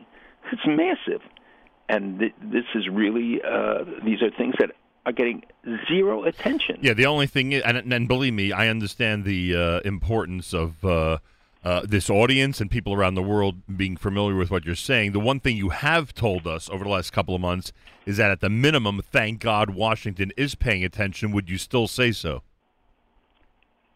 I would hope they're paying attention, but we don't see enough of a strong response to some of the situations, including Erdogan Turkey's aggressiveness, um, increasing aggressiveness in many areas. They are in uh, in the Persian Gulf area. They are in uh, Libya, as I said. They're in Venezuela. They are certainly pressuring the countries in the region. They're moving in the Mediterranean Sea. Uh, to to develop their own pipeline and are protesting the EastMed pipeline that Israel approved this week, and together with uh, Cyprus, it, Italy, and Greece, are partners in it, which will bring energy from uh, Israel from the Mediterranean to Europe. Uh, very important, and, and Turkey is now threatening it, and also moving 15 to 20 ships, naval ships, into the into a region of the um, Casa Islands of Greece, owned by Greece. I mean, there's so many provocations uh, by him, let alone bringing 3,000 troops to Libya and et cetera. And yet, we're not seeing the kind of forceful response coming to a NATO member and, and dealing with it. You also see in other circumstances where the message is not clear uh, about where we stand. The United States did cancel the F-35s to Turkey, and now the United States is buying them. Our own Air Force is, is buying them because they bought the Russian S-400 defense system, and this was the pu- the punishment. But they also announced the Turk Stream pipeline, which will compete with the um, the Greek Israel Cypriot one. And uh, so part of it is the question of whether they, the United States has been very effective with the sanctions on Iran and uh, being aggressive in terms of, of dealing with it. We see it in the eco- economic impact. We see it on many uh, many fronts. But at the same time, the um, I can't say that that these situations, many of them, get the kind of attention, Right. and, and part of it is the media not covering it. Part Right. of it is government response, and people, uh, governments here and everywhere else, deflected, uh, and the attention is affected So onto they- the COVID issue. Right. So they know about it. The question is where it is. On, where is it on their priority list? And we'll go back to Iran and some of the other issues in a moment. I do want to address what was, uh, I think, clearly the headline of the week when it comes to uh, news from overseas, and that those are the images, uh, chilling images for anybody, and especially those who. Uh, uh, who come from a certain uh, history and background in the Jewish world of the uh, uh, prisoners in China uh, being led away. I mean, what's your take on what's going on there and how the world is and should react? Well, first of all, it's interesting. These are the Uyghurs. These are some, it's a Muslim minority population that is Turkic in cultural identity, and um, they have been long a, a hotbed. There is a Islamist influences there, and uh, the government feels threatened, and they have gotten away now with this um, with taking off, taking away. In this case, I think it's a million people. That's the estimates. Wow. Um, and yet, China has just signed a huge deal with uh, Iran, uh, which involves getting natural gas and energy from and oil from Iran, and for them investing hundreds of uh, billions of dollars or many billions of dollars uh, in various projects there. Their their relationship with other Muslim countries and the plight of the Uyghurs not a factor. I mean, can you imagine signing a deal with a country that would have arrested the Jews Yep. and, and Yep. not protesting Yep. and not standing up to it? And there isn't this sense of arevut, of, of achrayas for one another, um, and and they see the same pictures we see. So the the um, and the United States has protested it and spoken up about it. A few others have also, but uh, China unfortunately gets away with a, a great deal, and they are, in the meantime, under the cover of COVID and everything else, Right. moving to expand their um, their uh, various international initiatives. Uh, the Road and Belt Initiative, uh, which they're trying to make Iran now a hub. I think it's it's exaggerated in its uh, import, but it's it is certainly significant regardless. But they are locking in energy re- resources. They are expanding their hold, and when they get into a country, they control vital resources. So they build ports, which they will then control. Well, Israel faced a problem because the Haifa port was supposed to be rebuilt. The United States has protested uh, by China. The United States has protested. I'm sure they, they are diminishing the, the role that China will play, but they have money and they have workers. They send in people and they do projects all over Africa, elsewhere. What do And you th- I'm sorry. the quiet revolution. What do you think of the dueling consulate shutdowns between the U.S. and China? this is it's tit for tat and it's you know normal uh, for, for in the political and diplomatic realm, uh, but it's reflective of the tensions between the two countries. And big picture, uh, big picture, you, you'd prefer if there was a warm relationship between the two, or this is not such a bad thing to have a division between the U.S. and China. What would you say, big picture wise? Look, I think optimally, I would like the United States have good relations with everybody, especially the largest population in the world, and given their influence. But uh, China is driven by one thing, and that's its interests. It votes against us in the UN all the time. It's now, you know, supporting uh, the Iranians in the UN. It is opposing renewing the arms embargo. Uh, it almost never votes uh, with the United States or shares the interests, except uh, you know where there's a particular need that they have. So they and they align with Russia when it's convenient. But you know you can't dismiss this, its existence. This is not a you know some island in the Pacific. This is a very important country. Uh, but I do think that we have to base the relationship on realistic considerations, including human rights, but uh, economic uh, exploitation, their violations of their patent agreements uh, is a huge fa- factor for many com- companies. Uh, but at the same time, look at the trade. Look at where our masks come from. Look at where so much that we use every day comes from. I hear that. And of course, as you alluded to, uh, th- there is a significant relationship, or at least there was until March, a significant relationship business wise between Israeli firms and China. Uh, would you say that's much different right now or not? No, I think it continues. They invest a great deal in Israeli high tech, and the um, you know they bought some Israeli companies. Uh, so it continues, but I think that there is a wariness, there is a concern, especially because the United States has put a lot of pressure on about that. It's America's one and only Jewish Moments in the Morning radio program, heard on listeners sponsored digital radio around the world on the web at NachumSegal.com and the Nachum Segal Network, and of course on the beloved NSN app. Malcolm Hoenlein is Executive Vice Chairman of the Conference of Presidents of Major American Jewish Organizations. Weekly update here at JM in the AM. So uh, back to Iran for a moment. Uh, we've heard about and we discussed the explosions. We heard about and discussed the fires. This week we heard about uh, burning ships. They're attributing that to uh, accidents and weather. Um, and now we read about the possibility that some of what has been done now in mid 2020 is the result of different things that the Mossad did. And I'm talking about physical things in Iran that the Mossad did two years ago in 2018. What do you make of that story? I've seen it. I don't know. Obviously, this is all uh, very speculative about what Israel did or didn't do. Israel has not uh, identified itself as responsible for any of these attacks, and um, you know that Israel has a lot of considerations. You know, the exposure this week of the Iran-backed um, PFLP terror cell that planned massive attacks in the West Bank and against Israel that was, um, thank God, exposed, and the arrest of, I think, um, 10 terrorists uh, uh, led by Yazan Abu Salah, and um, they were they were inspired, by the way, the, by the attack in the in Dolev in, in Dukbubin uh, when Rita, uh, Irina Shnerb was killed. Uh, so Iran poses a direct threat to, to Israel on many fronts, including the rapidly advancing capacity in ballistic missiles and their nuclear program. And whoever was responsible, maybe it was domestic, uh, some domestic element, maybe there were some planes involved. Uh, this is all speculation. People uh, still think about it being Stuxnet so many years later, or the son of Stuxnet. Um, it, it, it is hard to tell. But what's interesting is that Iran keeps saying if if they find out that the country is behind it, they will retaliate.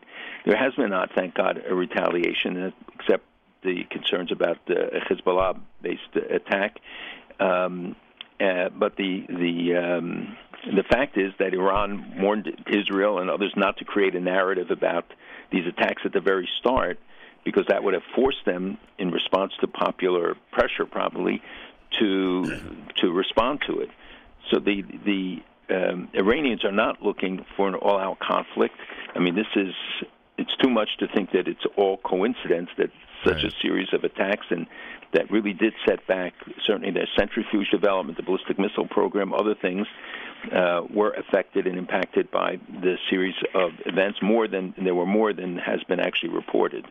But you know, it's one of the important things. I mean, one of the things you just said that uh, I want to emphasize is that th- they can be bankrupt. It doesn't prevent them from still funding terror, which, which when you talk about governmental priorities, is really unbelievable. It is very true. They they uh, don't care about their people. You know, this week Rouhani acknowledged that there were 25 million people in Iran it's almost a third of the population have the virus. Wow! When they we, we and you know how long I kept saying that there were satellite pictures of, of mass graves and that the numbers are not true. The numbers are not true that they're giving. Uh, tens of thousands have died from it, and he said the number will go up to 30 to 35 million.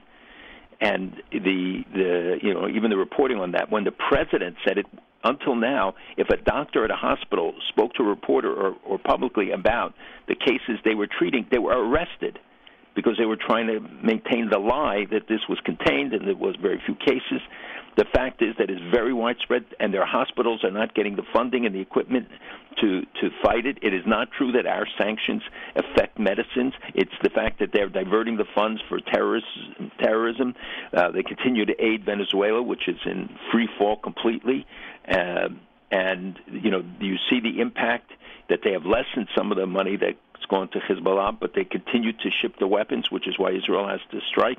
That they're uh, want to put their um, air defense system in Syria, which is Israel obviously can't allow to be become functional.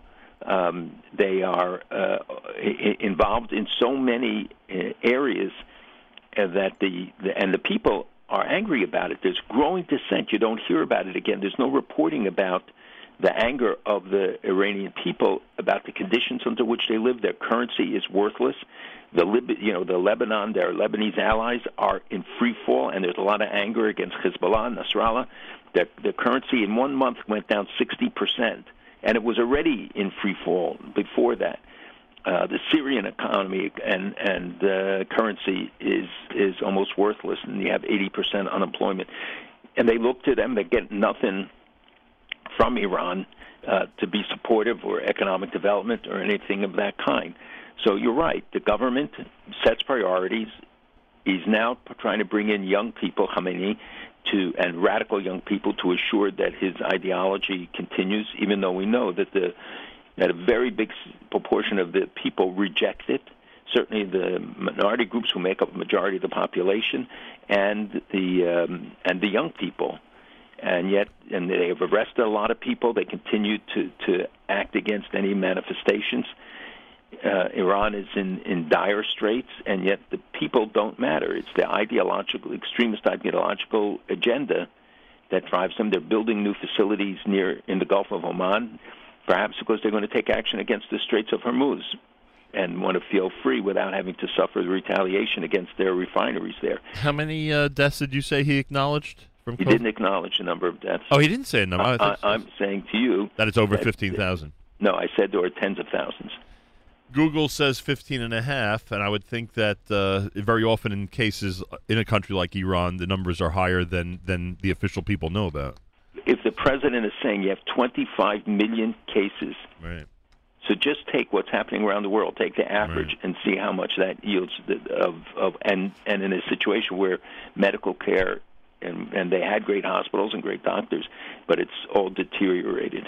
Interesting. I'll tell you, a lot of places. Well, I don't know. Was Iran also in that category early on of places that were barely affected by it, like we see in Africa and we saw? They were affected immediately Oh, they were because affected, you have all the Chinese doing the projects, workers, hundreds of thousands, and also the ones who came to Qum to study, who came from the infected areas in China, and no controls were imposed. They didn't Right. even impose controls, let's say, on Qum the holy sites where people come in, they kiss.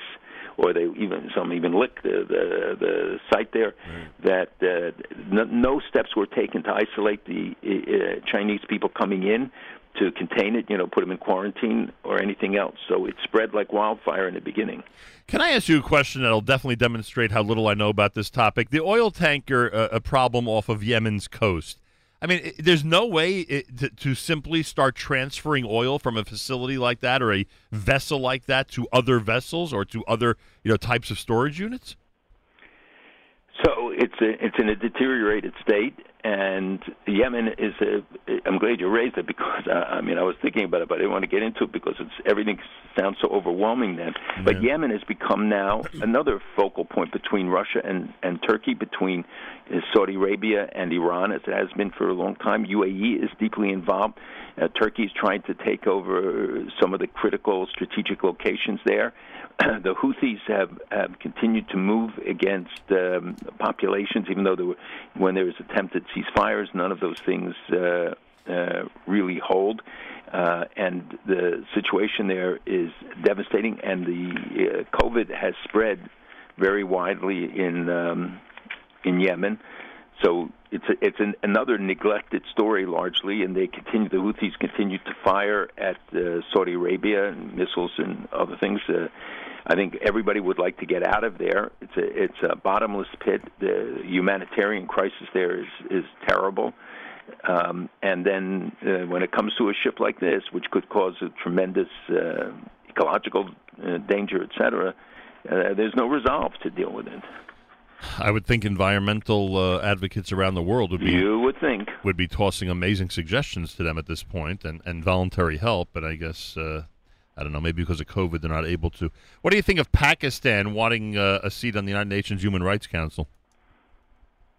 look at the other members. You have uh, countries like Iran and Venezuela and Iraq, all of them getting seats on the uh, Human Rights Council. That's why the United States is not party to it. It has uh, proven itself over and over again to be a biased body against Israel and the U.S. and the resolutions, uh, you know, uh, that they have. There's only one country that's the is a separate agenda item, and that's Israel, and one that's always subject to a series of seven, eight resolutions that are automatic, and others that appear peri- periodically.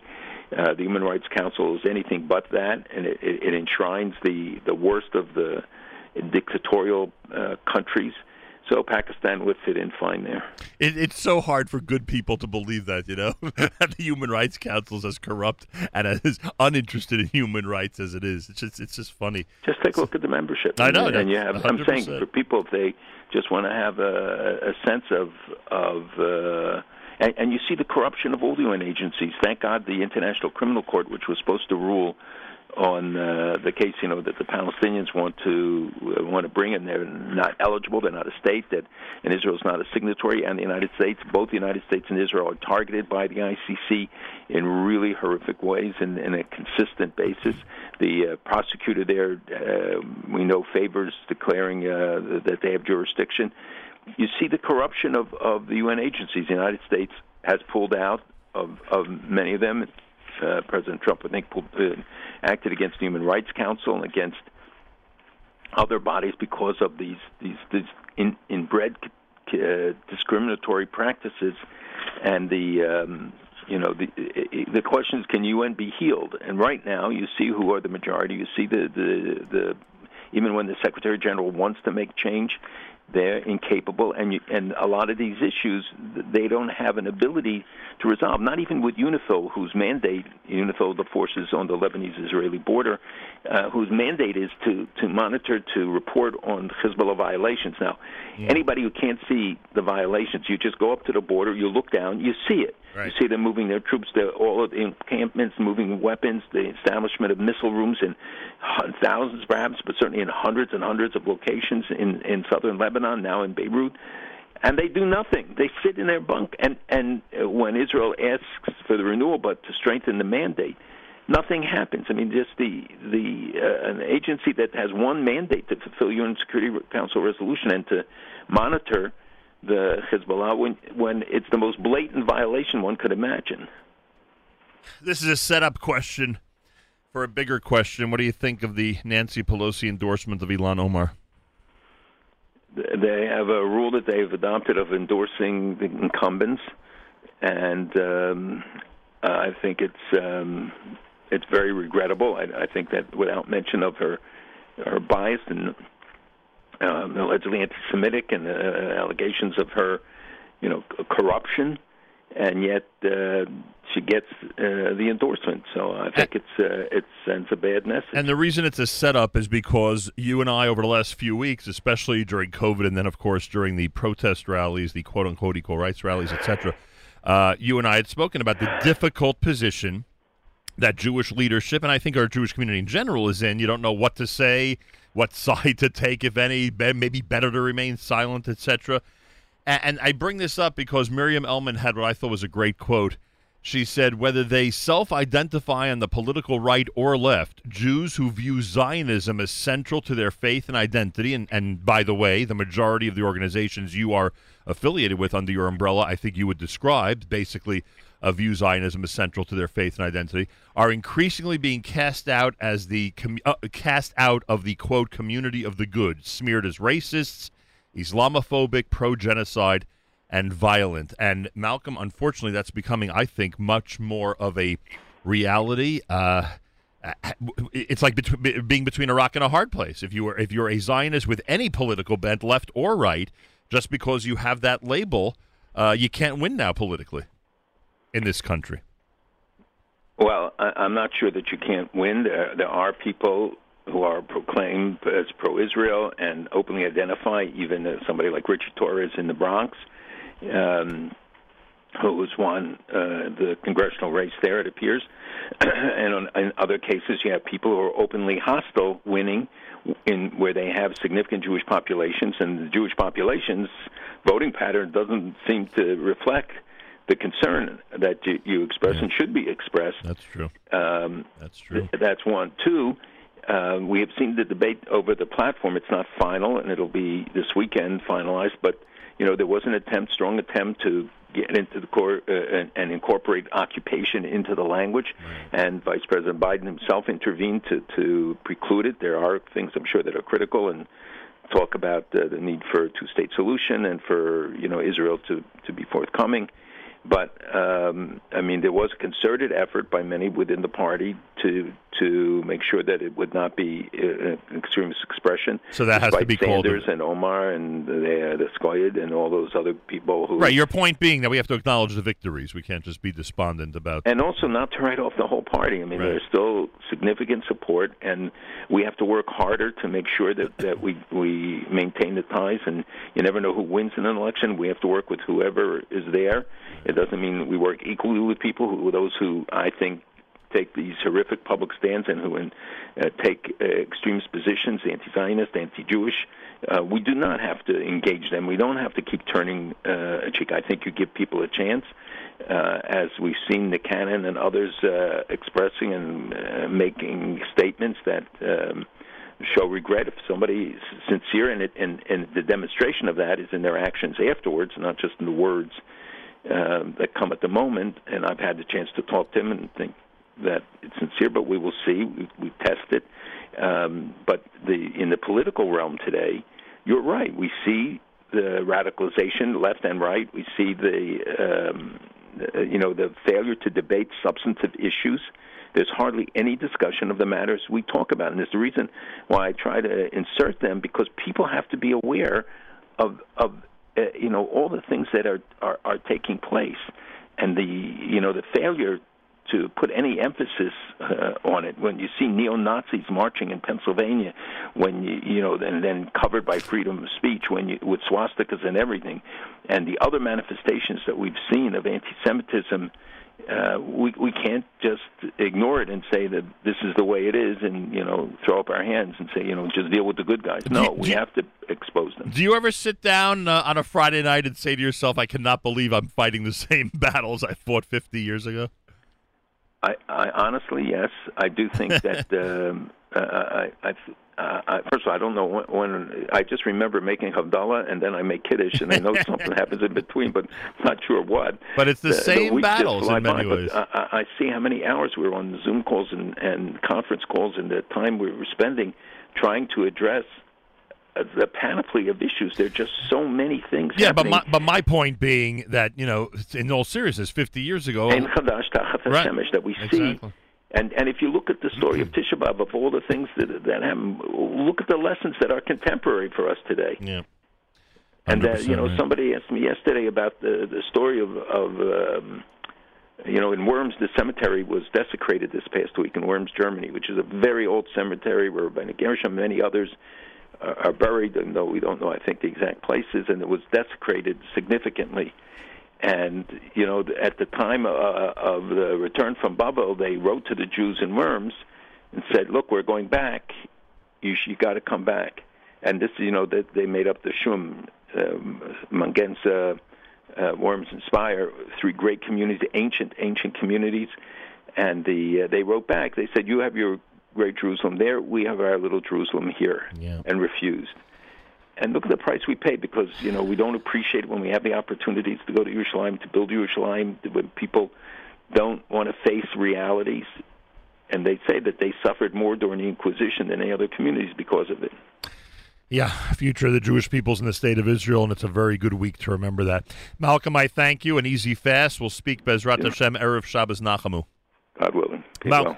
Thank you. Shabbat Shalom. Malcolm Hoenlein is Executive Vice Chairman of the Conference of Presidents of Major American Jewish Organizations. Joins us Fridays for the weekly update right here at JM in the AM. This portion of NSN programming brought to you by our friends at A&H. Abeles and Heymann Kosher Hot Dog Sausage and Deli is the world's best.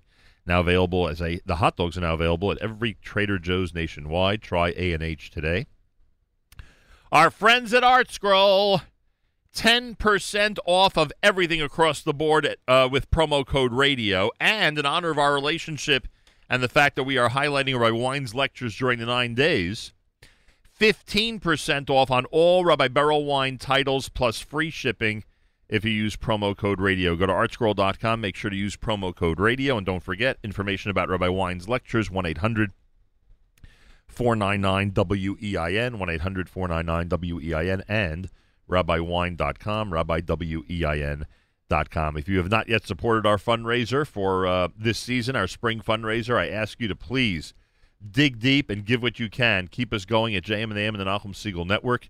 Just this morning is a perfect example of what we provide on a regular basis and why every person listening right now, I believe, should spread the word to your friends and relatives around the world about what is available to them for three hours a day live on this platform. Please do it. Please tell everybody you know.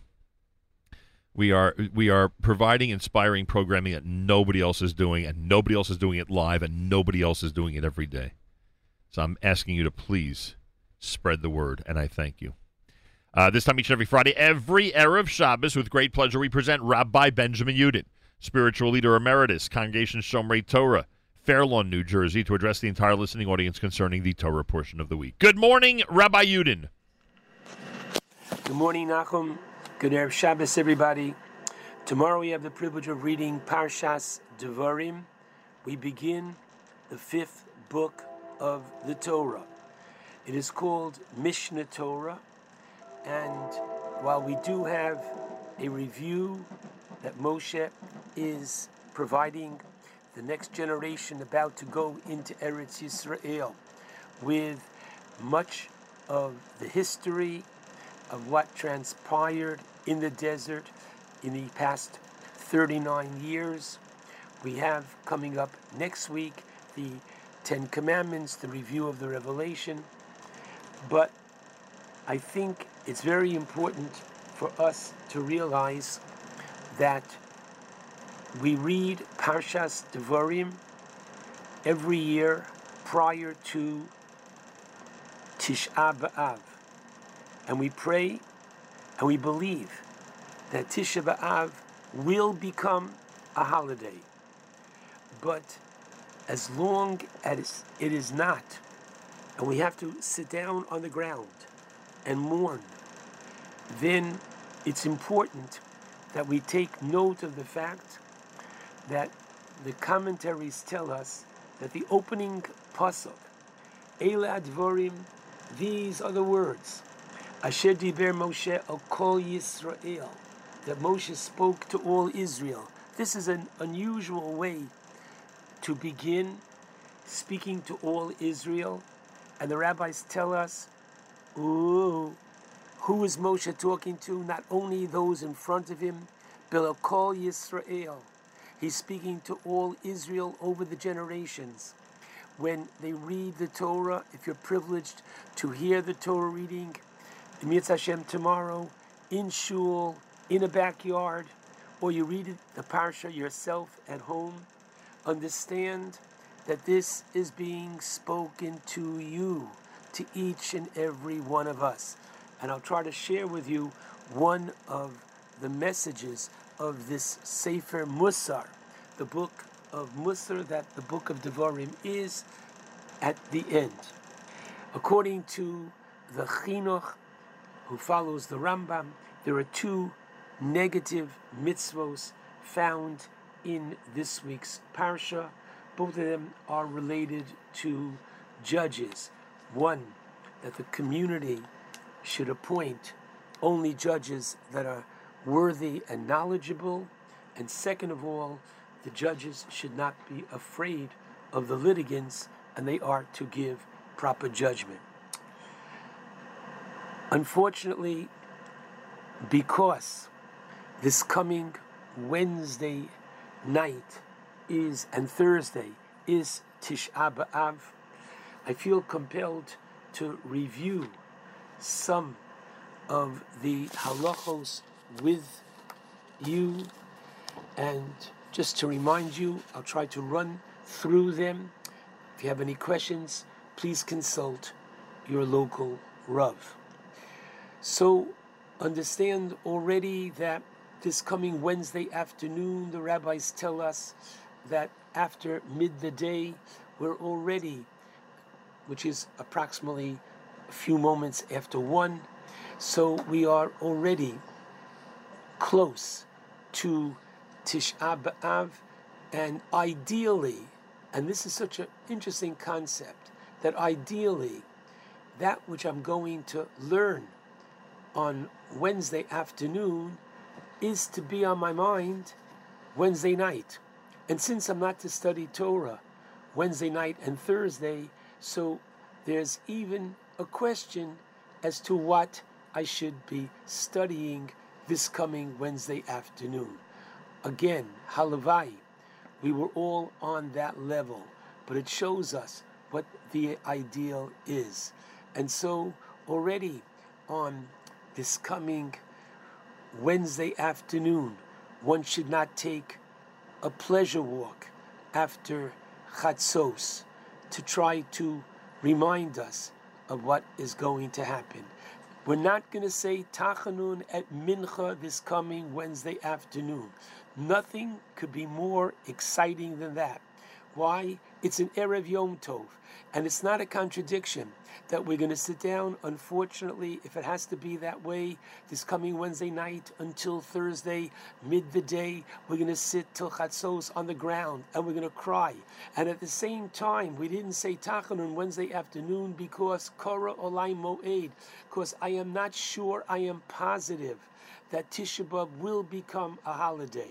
But until that time, and in order to make it a holiday, each and every one of us has to undergo the um, the mourning, the restrictions of um, of Tish B'Av. There is the Suda Hamafsekes, which is the final meal, which is eaten prior to the fast, and it's eaten uh, any time from Chatzos and on, okay, on this coming uh, Wednesday until uh, Shkia, which is at approximately 8:20. Now you're not going to eat until 8:20. You're going to be, uh, I'm sorry, Shkia is 8:13. You're not going to eat till 8:13. You're going to be smart enough, you know, to stop, you know, a few moments before. Okay, one eats first a regular meal, just like on Erev Yom Kippur. The Torah was concerned that you should be healthy and that you've eaten in order that you can fast on Yom Kippur. Here too, one is to eat a regular meal before and recite Birkas Hamazon. That meal is now over. And then ideally go to the Beis HaKnesses for Mincha. If you have that opportunity, wonderful. If not, daven Mincha at home. And then the Suda Mafsekes, which means the dividing meal, is eaten. Number one, three or more people should not, talking about males, should not eat this meal together in order not to require a zimun. Right? This meal is not a happy one, and therefore we are not to sit together in a friendship, in a group environment. And even if three or more did sit together, zimun is omitted. And the meal should be eaten sitting on the ground or sitting low while you can still wear your shoes. And after the meal, you can still sit on a chair until sunset. Now, let's understand something. I'm going to talk about the Seder plate because when was the um, Seder this year? The first Seder was on a, that's correct, Wednesday night, and Thursday and Friday were the first days for us outside of Eretz Yisrael, but Thursday was Pesach, and that's the way it falls out of the calendar. So whereas on the ka'ara, on the Seder plate, you had two different cooked foods. You had the roast shank bone and you had the hard boiled egg, symbolizing, among the many different things, that this is a um, substantive meal. It's a su'uda chashuva. On the night of Tisha B'Av, at this meal, we don't eat two cooked foods together. And therefore, all we have is Minog Yisrael 1, a hard boiled egg. As a mourner, when they come back from the cemetery, eats that hard boiled egg, so do we. The minog is to dip it in ash. The minog is to eat it with a piece of round bread, and that's it. That is the Suda Hamafsekes. If you want, tea or coffee can be drunk and accompany that meal. All right? And the uh, point is that if you plan to begin the fast with the conclusion of this meal, fine. Then all the laws of Tisha B'Av begin except for the wearing of leather shoes and sitting on a chair, which is still permitted until the start of the fast, which once again is Shkia in the New York area at 8:13. If one does not wish to accept the laws of Tisha B'Av immediately after the final, the Suda Mafsekes, so either explicitly say so or think this, and if you wish to brush your teeth, if you wish to take a drink, you can still do until uh, the fast begins at Shkia. Okay, with Tisha B'Av starts at Shkia on Wednesday evening, and it continues until Thursday night, depending upon your community, either 42 or 50 minutes after sunset on this coming Thursday. Eating, drinking, washing one's body, marital relations, and the wearing of leather shoes are prohibited on Tisha B'Av as they are perform as they are prohibited on Yom Kippur. Understandably, Yom Kippur is biblical. Yom Tisha B'Av is not. It is Midivrei Kabbalah, which means from the prophets, but it's very important to know. So, whereas if somebody had to eat on Yom Kippur, so then we tell them that they eat with shiurim, with certain measures, meaning you would take a bite and wait, and then after seven, eight minutes, take another bite, and etc. Not so on Tisha B'Av. If one has to eat on Tisha B'Av, they do so without shiurim. Same is true with drinking. But needless to say, if you have to drink, then drink, but don't eat. If one has to do both, by all means do. And that's a very important point, namely, listen to your doctors. If your doctor tells you not to fast, you are not to fast. Okay, the, the mikveh is closed this coming Wednesday night. And rinsing one's mouth on Tisha B'Av or using mouthwash is not permitted. A pregnant or nursing mother should try fasting. However, very important, no heroics. So, whereas I'm speaking to those healthy individuals, and if you say to me, I've got a little bit of discomfort on Tisha B'Av, I'm going to tell you, come on, you can do it. Not so the woman who is pregnant or nursing. A sick person, remember, does not have to fast and should not fast. And if there are certain medications that a person must take, then you must take them. Discuss with your doctor which ones you must and which one could wait until after the fast. If you have to take it with a little bit of water and perhaps put in a little bit of mouthwash with that water so that you'll it'll go down, but without that even pleasant neutral taste of the water. A woman who gave birth during the past 30 days is not obligated to fast. One is not to wash or immerse in water any part of their body except upon arising in the morning. We wash what is known as negovasa with a cup. We alternate right, left, right, left, right, left on our hands till our knuckles. We rinse, shake the water off your fingers, and with your fingers a little bit moist, rub them through your eyes, a little bit on your face, and that's it. However, if a person gets dirty during the day, so they're not washing for the purpose of benefit, but they're washing to cleanse themselves, that they can do. You're taking care of a baby and you get dirty, by all means, you can wash yourself. And even before davening, the prop, proper procedure is to wash your hands before davening. Once again, wash your fingers before davening. After using the bathroom, we wash our fingers to the knuckles. After touching parts of a body that are normally co- covered. And if a person has to prepare food for somebody else during for children or an adult, by all means that you can wash the food on Tisha B'Av and your hands are going to get wet, not a problem.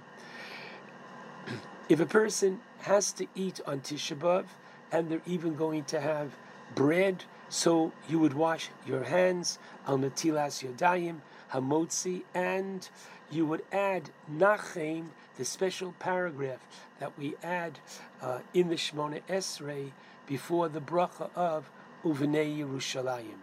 One who perspires heavily can use deodorant on Tisha B'Av. All other beauty aids and lotions may not be applied. You can comb your hair on Tisha B'Av. Sunbathing is forbidden on Tisha B'Av. Leather shoes or shoes covered with leather may not be worn on Tisha B'Av. Now, even children,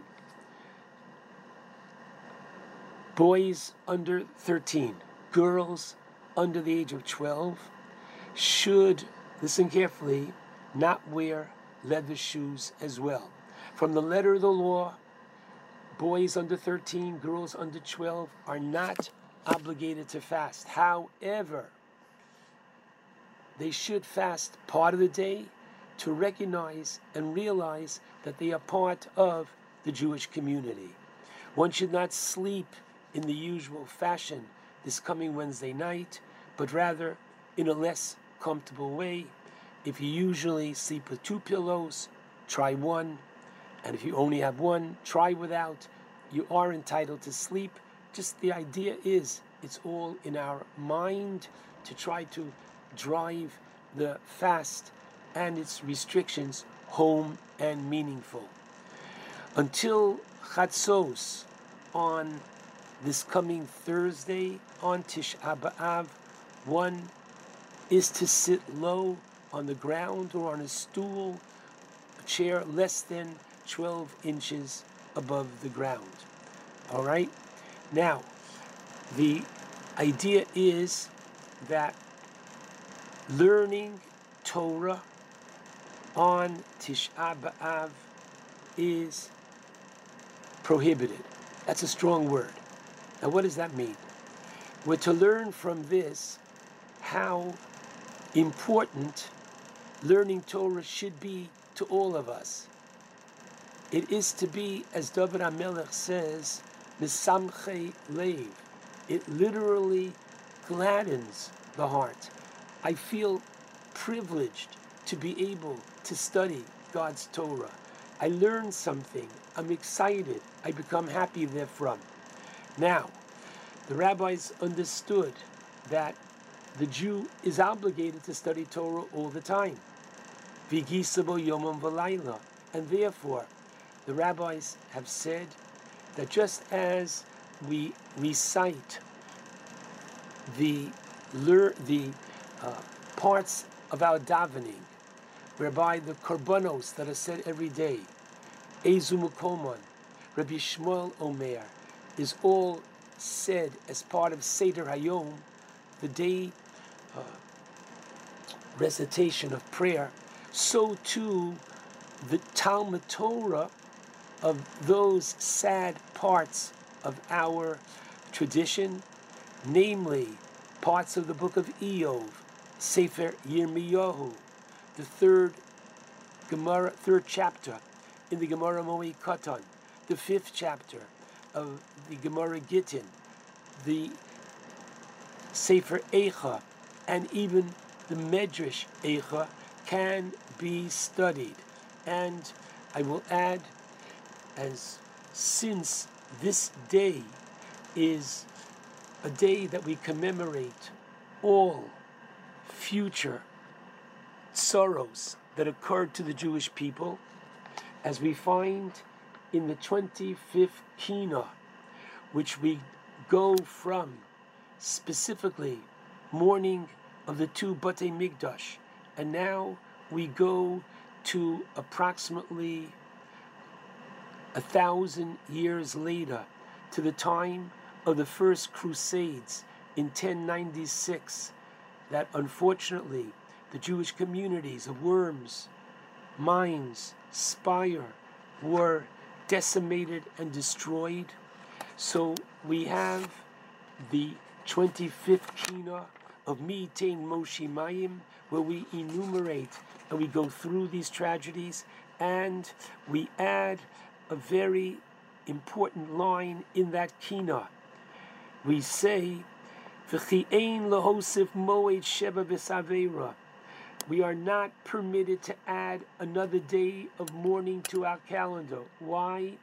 Because we recognize and realize that it all stems from the destruction of the Beis Hamikdash, all of our sorrows, and therefore appropriate reading and learning for Tisha B'Av is the extensive Holocaust material whereby we are able to connect Lo with that very dark chapter of Jewish history, which we believe is a direct result of the Churban Habayis.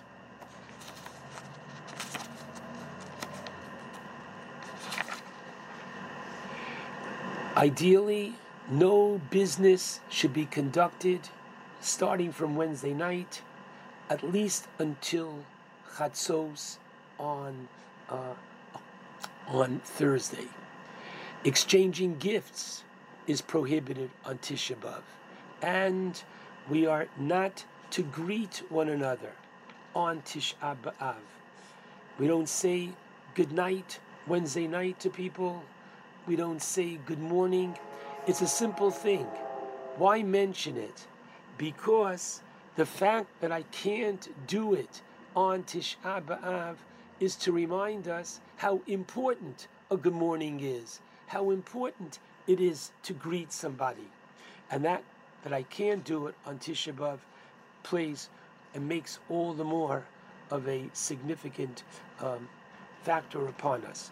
For those that will be in the Beis HaKnesses on Tisha B'Av, so the paroches, the covering of the ark, is either removed or pushed aside starting Wednesday night before Ma'ariv until after Mincha on Tisha B'Av.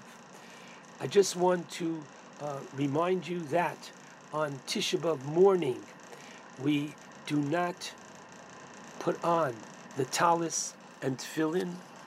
In Eicha, in the second chapter of Eicha, the uh, Yirmiyahu tells us that unfortunately, Hishlich Mishamayim Eretz Tiferes Yisrael. He, Hashem, cast down from heaven to earth the glory of Israel. And the glory of Israel is, says the Mishnah Brura, our tefillin. Our practice is we do not um, put on our tefillin nor the talis in the morning. We do put them on for mincha on uh, Tisha B'Av afternoon. Finally, because Tisha B'Av is on a Thursday this year, under normal conditions, we would wait until midday of the 10th, because the Beis Hamikdash burned until midday of the 10th, to resume the activities such as washing clothes. However, you can wash clothing this year, Thursday night, because of, please God, Shabbos Nachamu, which is coming next Shabbos. Other restrictions are still there, meat and wine, until midday on, uh, please God, next Friday. I just want to share with you one powerful idea from the Sforno. I told you the book of Devarim is a book of Musar. Moshe is giving Musar to the Jewish people. Now, we learn so much from how to give Musar that Moshe speaks about it in a roundabout fashion, telling them, reminding them of the place where the various um, sins were in between the enumeration of their wrongdoings and Moshe's reminding them of the terrible sin of the Meraglim, the Torah tells us of Moshe, Eicha, Moshe's crying out to God, Eicha es I cannot do it by myself. Namely, I cannot carry on my shoulders torchachem, masachem, verivchem, your quarrels, your burdens, and your argumentation. Now, the Torah goes on to say that what does Moshe do? Moshe appoints judges. He appoints in chapter 1, verse 15, I appointed over you leaders of thousands, leaders of hundreds, leaders of fifties, and leaders of tens. Asks the Sforno, Gewalt, leaders of tens? What's going on here?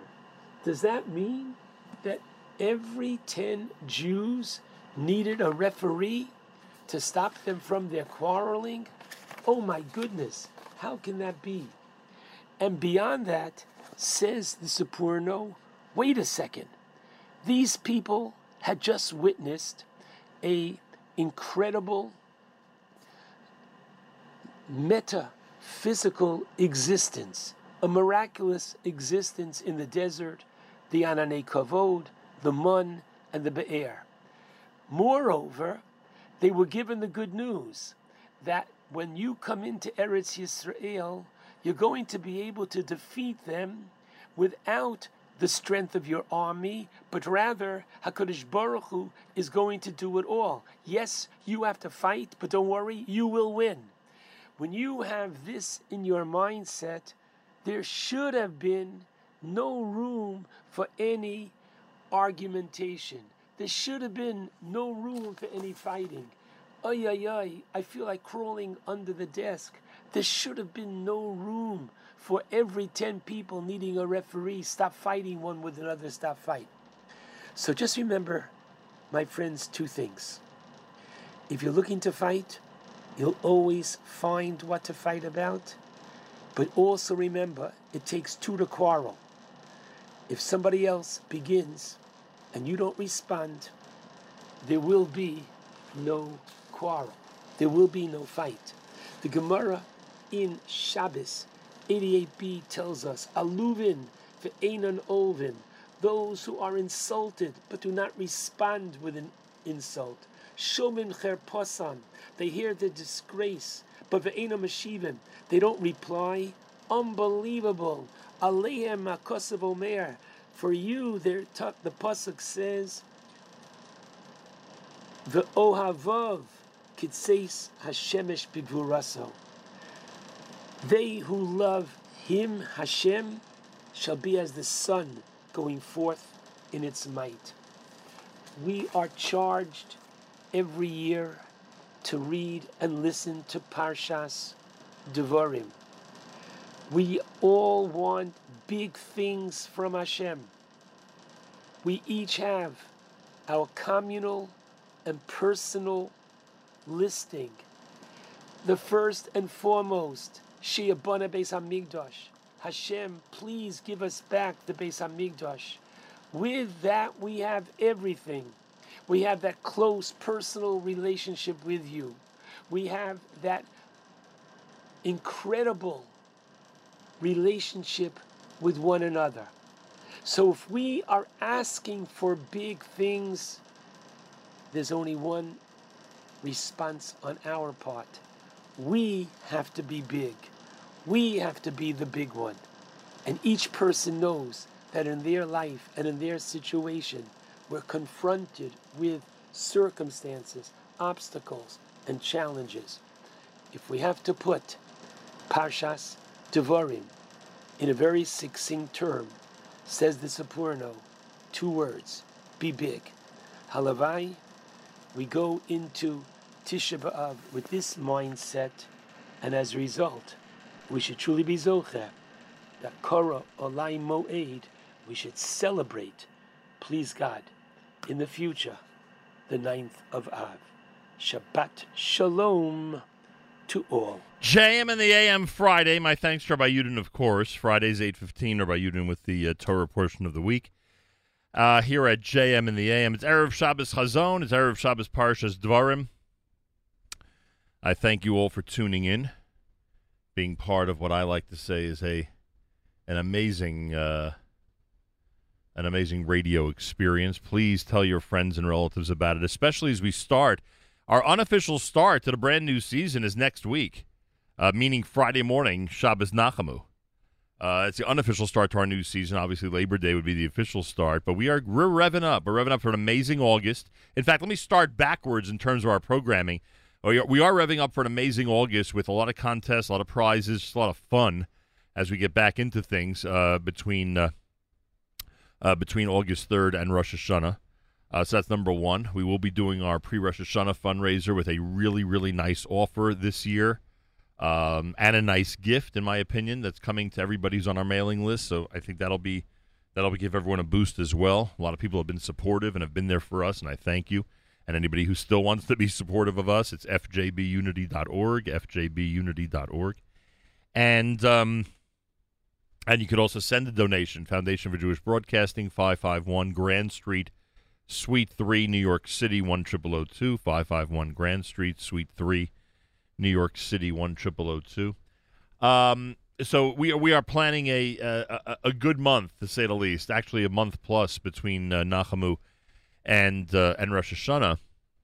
Uh, but working backwards on the week of uh, the week right after Nachamu, um, we will have the author of Peas, Love, and Carrots, the brand new cookbook that everyone's going nuts about. Uh, Danielle Renov's going to join us. It'll be on the 4th of August. 4th of August, she'll be with us uh, live from Israel. On the 3rd of August, that's our Yom NCSY show. Monday morning, the 3rd of August, will be our Yom NCSY show. Very different than when we travel to Israel during the summer. Very different, but we will be presenting a Yom NCSY show. Thank you, David Cutler, and everybody at the OU who are uh, getting ready for that. Um, there we go. Um, then, as we move backwards, Thursday, keep in mind, Thursday is Tisha B'Av. We will have our Kinnos service here at JM in the AM. On Wednesday morning, Abe Foxman. Uh, and I can't think of a better guest for Erev Tisha B'Av, Uh, somebody um, a high profile in the Jewish world who has the uh, family background that he has. We tend to concentrate on Jewish tragedies during the nine days, rightfully so. It's a period of time to do so, and he could tell us what it's like to uh, to be a child in really difficult circumstances. He'll, he has a new initiative uh, that he's announced with the Metropolitan Council on Jewish Poverty. We'll obviously discuss that, but we're going to discuss his history as well. That's Erev Tisha B'Av. Uh, Monday, we have both uh, Eli Beer, United uh, United Mizrahi, United Hatzalah, and Rav Doron Perez of uh, World Mizrahi joining us this coming Monday. Matis will present a live presentation, a nine days format, JM Sunday, this Sunday at 7 o'clock. Kolakavot to him. Avrami tomorrow night with Saturday Night Segal with Harry Eliezer Zwickler. Uh, I mean, we have a um, an amazing lineup, a lot of amazing things coming up. And again, I'm going to say what I said earlier. Um, these three hours a day for the last 37 years. Yes, on the 18th of September, Erev Rosh Hashanah, I will celebrate my 37th anniversary. Um, continue to prove to be uh, inspiring, inspiring, um, uplifting, and unique. Nobody else is doing this. It might seem to you that someone is, it's incorrect. Nobody else is doing this every day and live and for three hours. Nobody. With all that in mind, this is not a fundraising pitch. This is a different pitch. With all that in mind, I'm asking you to please spread the word among your friends, colleagues, relatives, business associates. Make them aware of our platform, the website, uh, the listen line, the app. Obviously, primarily, that's the best way to listen. The app. TuneIn Radio has us. So if you want to go to your um, if you want to go to your Alexa, you simply say, you know, Alexa, play Nachum Segal Network on TuneIn Radio. It works most of the time. I know sometimes it's frustrating. It works most of the time. So we're really we're everywhere, and and more and more uh, places are discovering us and presenting us and making us part of their. Uh, Apple Music has us. Uh, just search Nachum Segal, you'll find it. So i it's really it, it is something that that can really be life changing for a lot of people, young and old. Please recommend us and spread the word. I think you'll be very happy that you did. I think you'll be very very happy that you did. Time to say good Shabbos. It's Journeys. It's JM in the AM.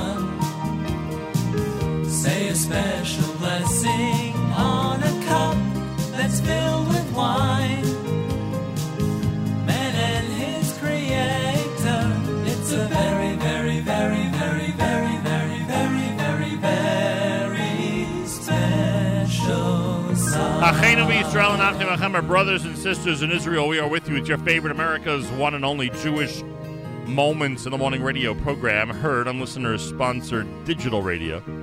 Around the world, the web at NachumSegal.com and the Nachum Segal Network, and of course on the beloved NSN app. Wraps up an amazing and incredible week for us here at JM and and I thank all of you for tuning in and being part of it. Support us by going to fjbunity.org, fjbunity.org, and I thank you for that. And have a uh, wonderful Shabbos Chazon. Um, Monday morning, we're back starting at 6 a.m. And of course, great programming all weekend long. Make sure to keep it here at the Nachum Segal Network. Have a fabulous and wonderful Shabbos and weekend. Till Monday, Nachum Segal reminding you remember the past, live the present, and trust the future.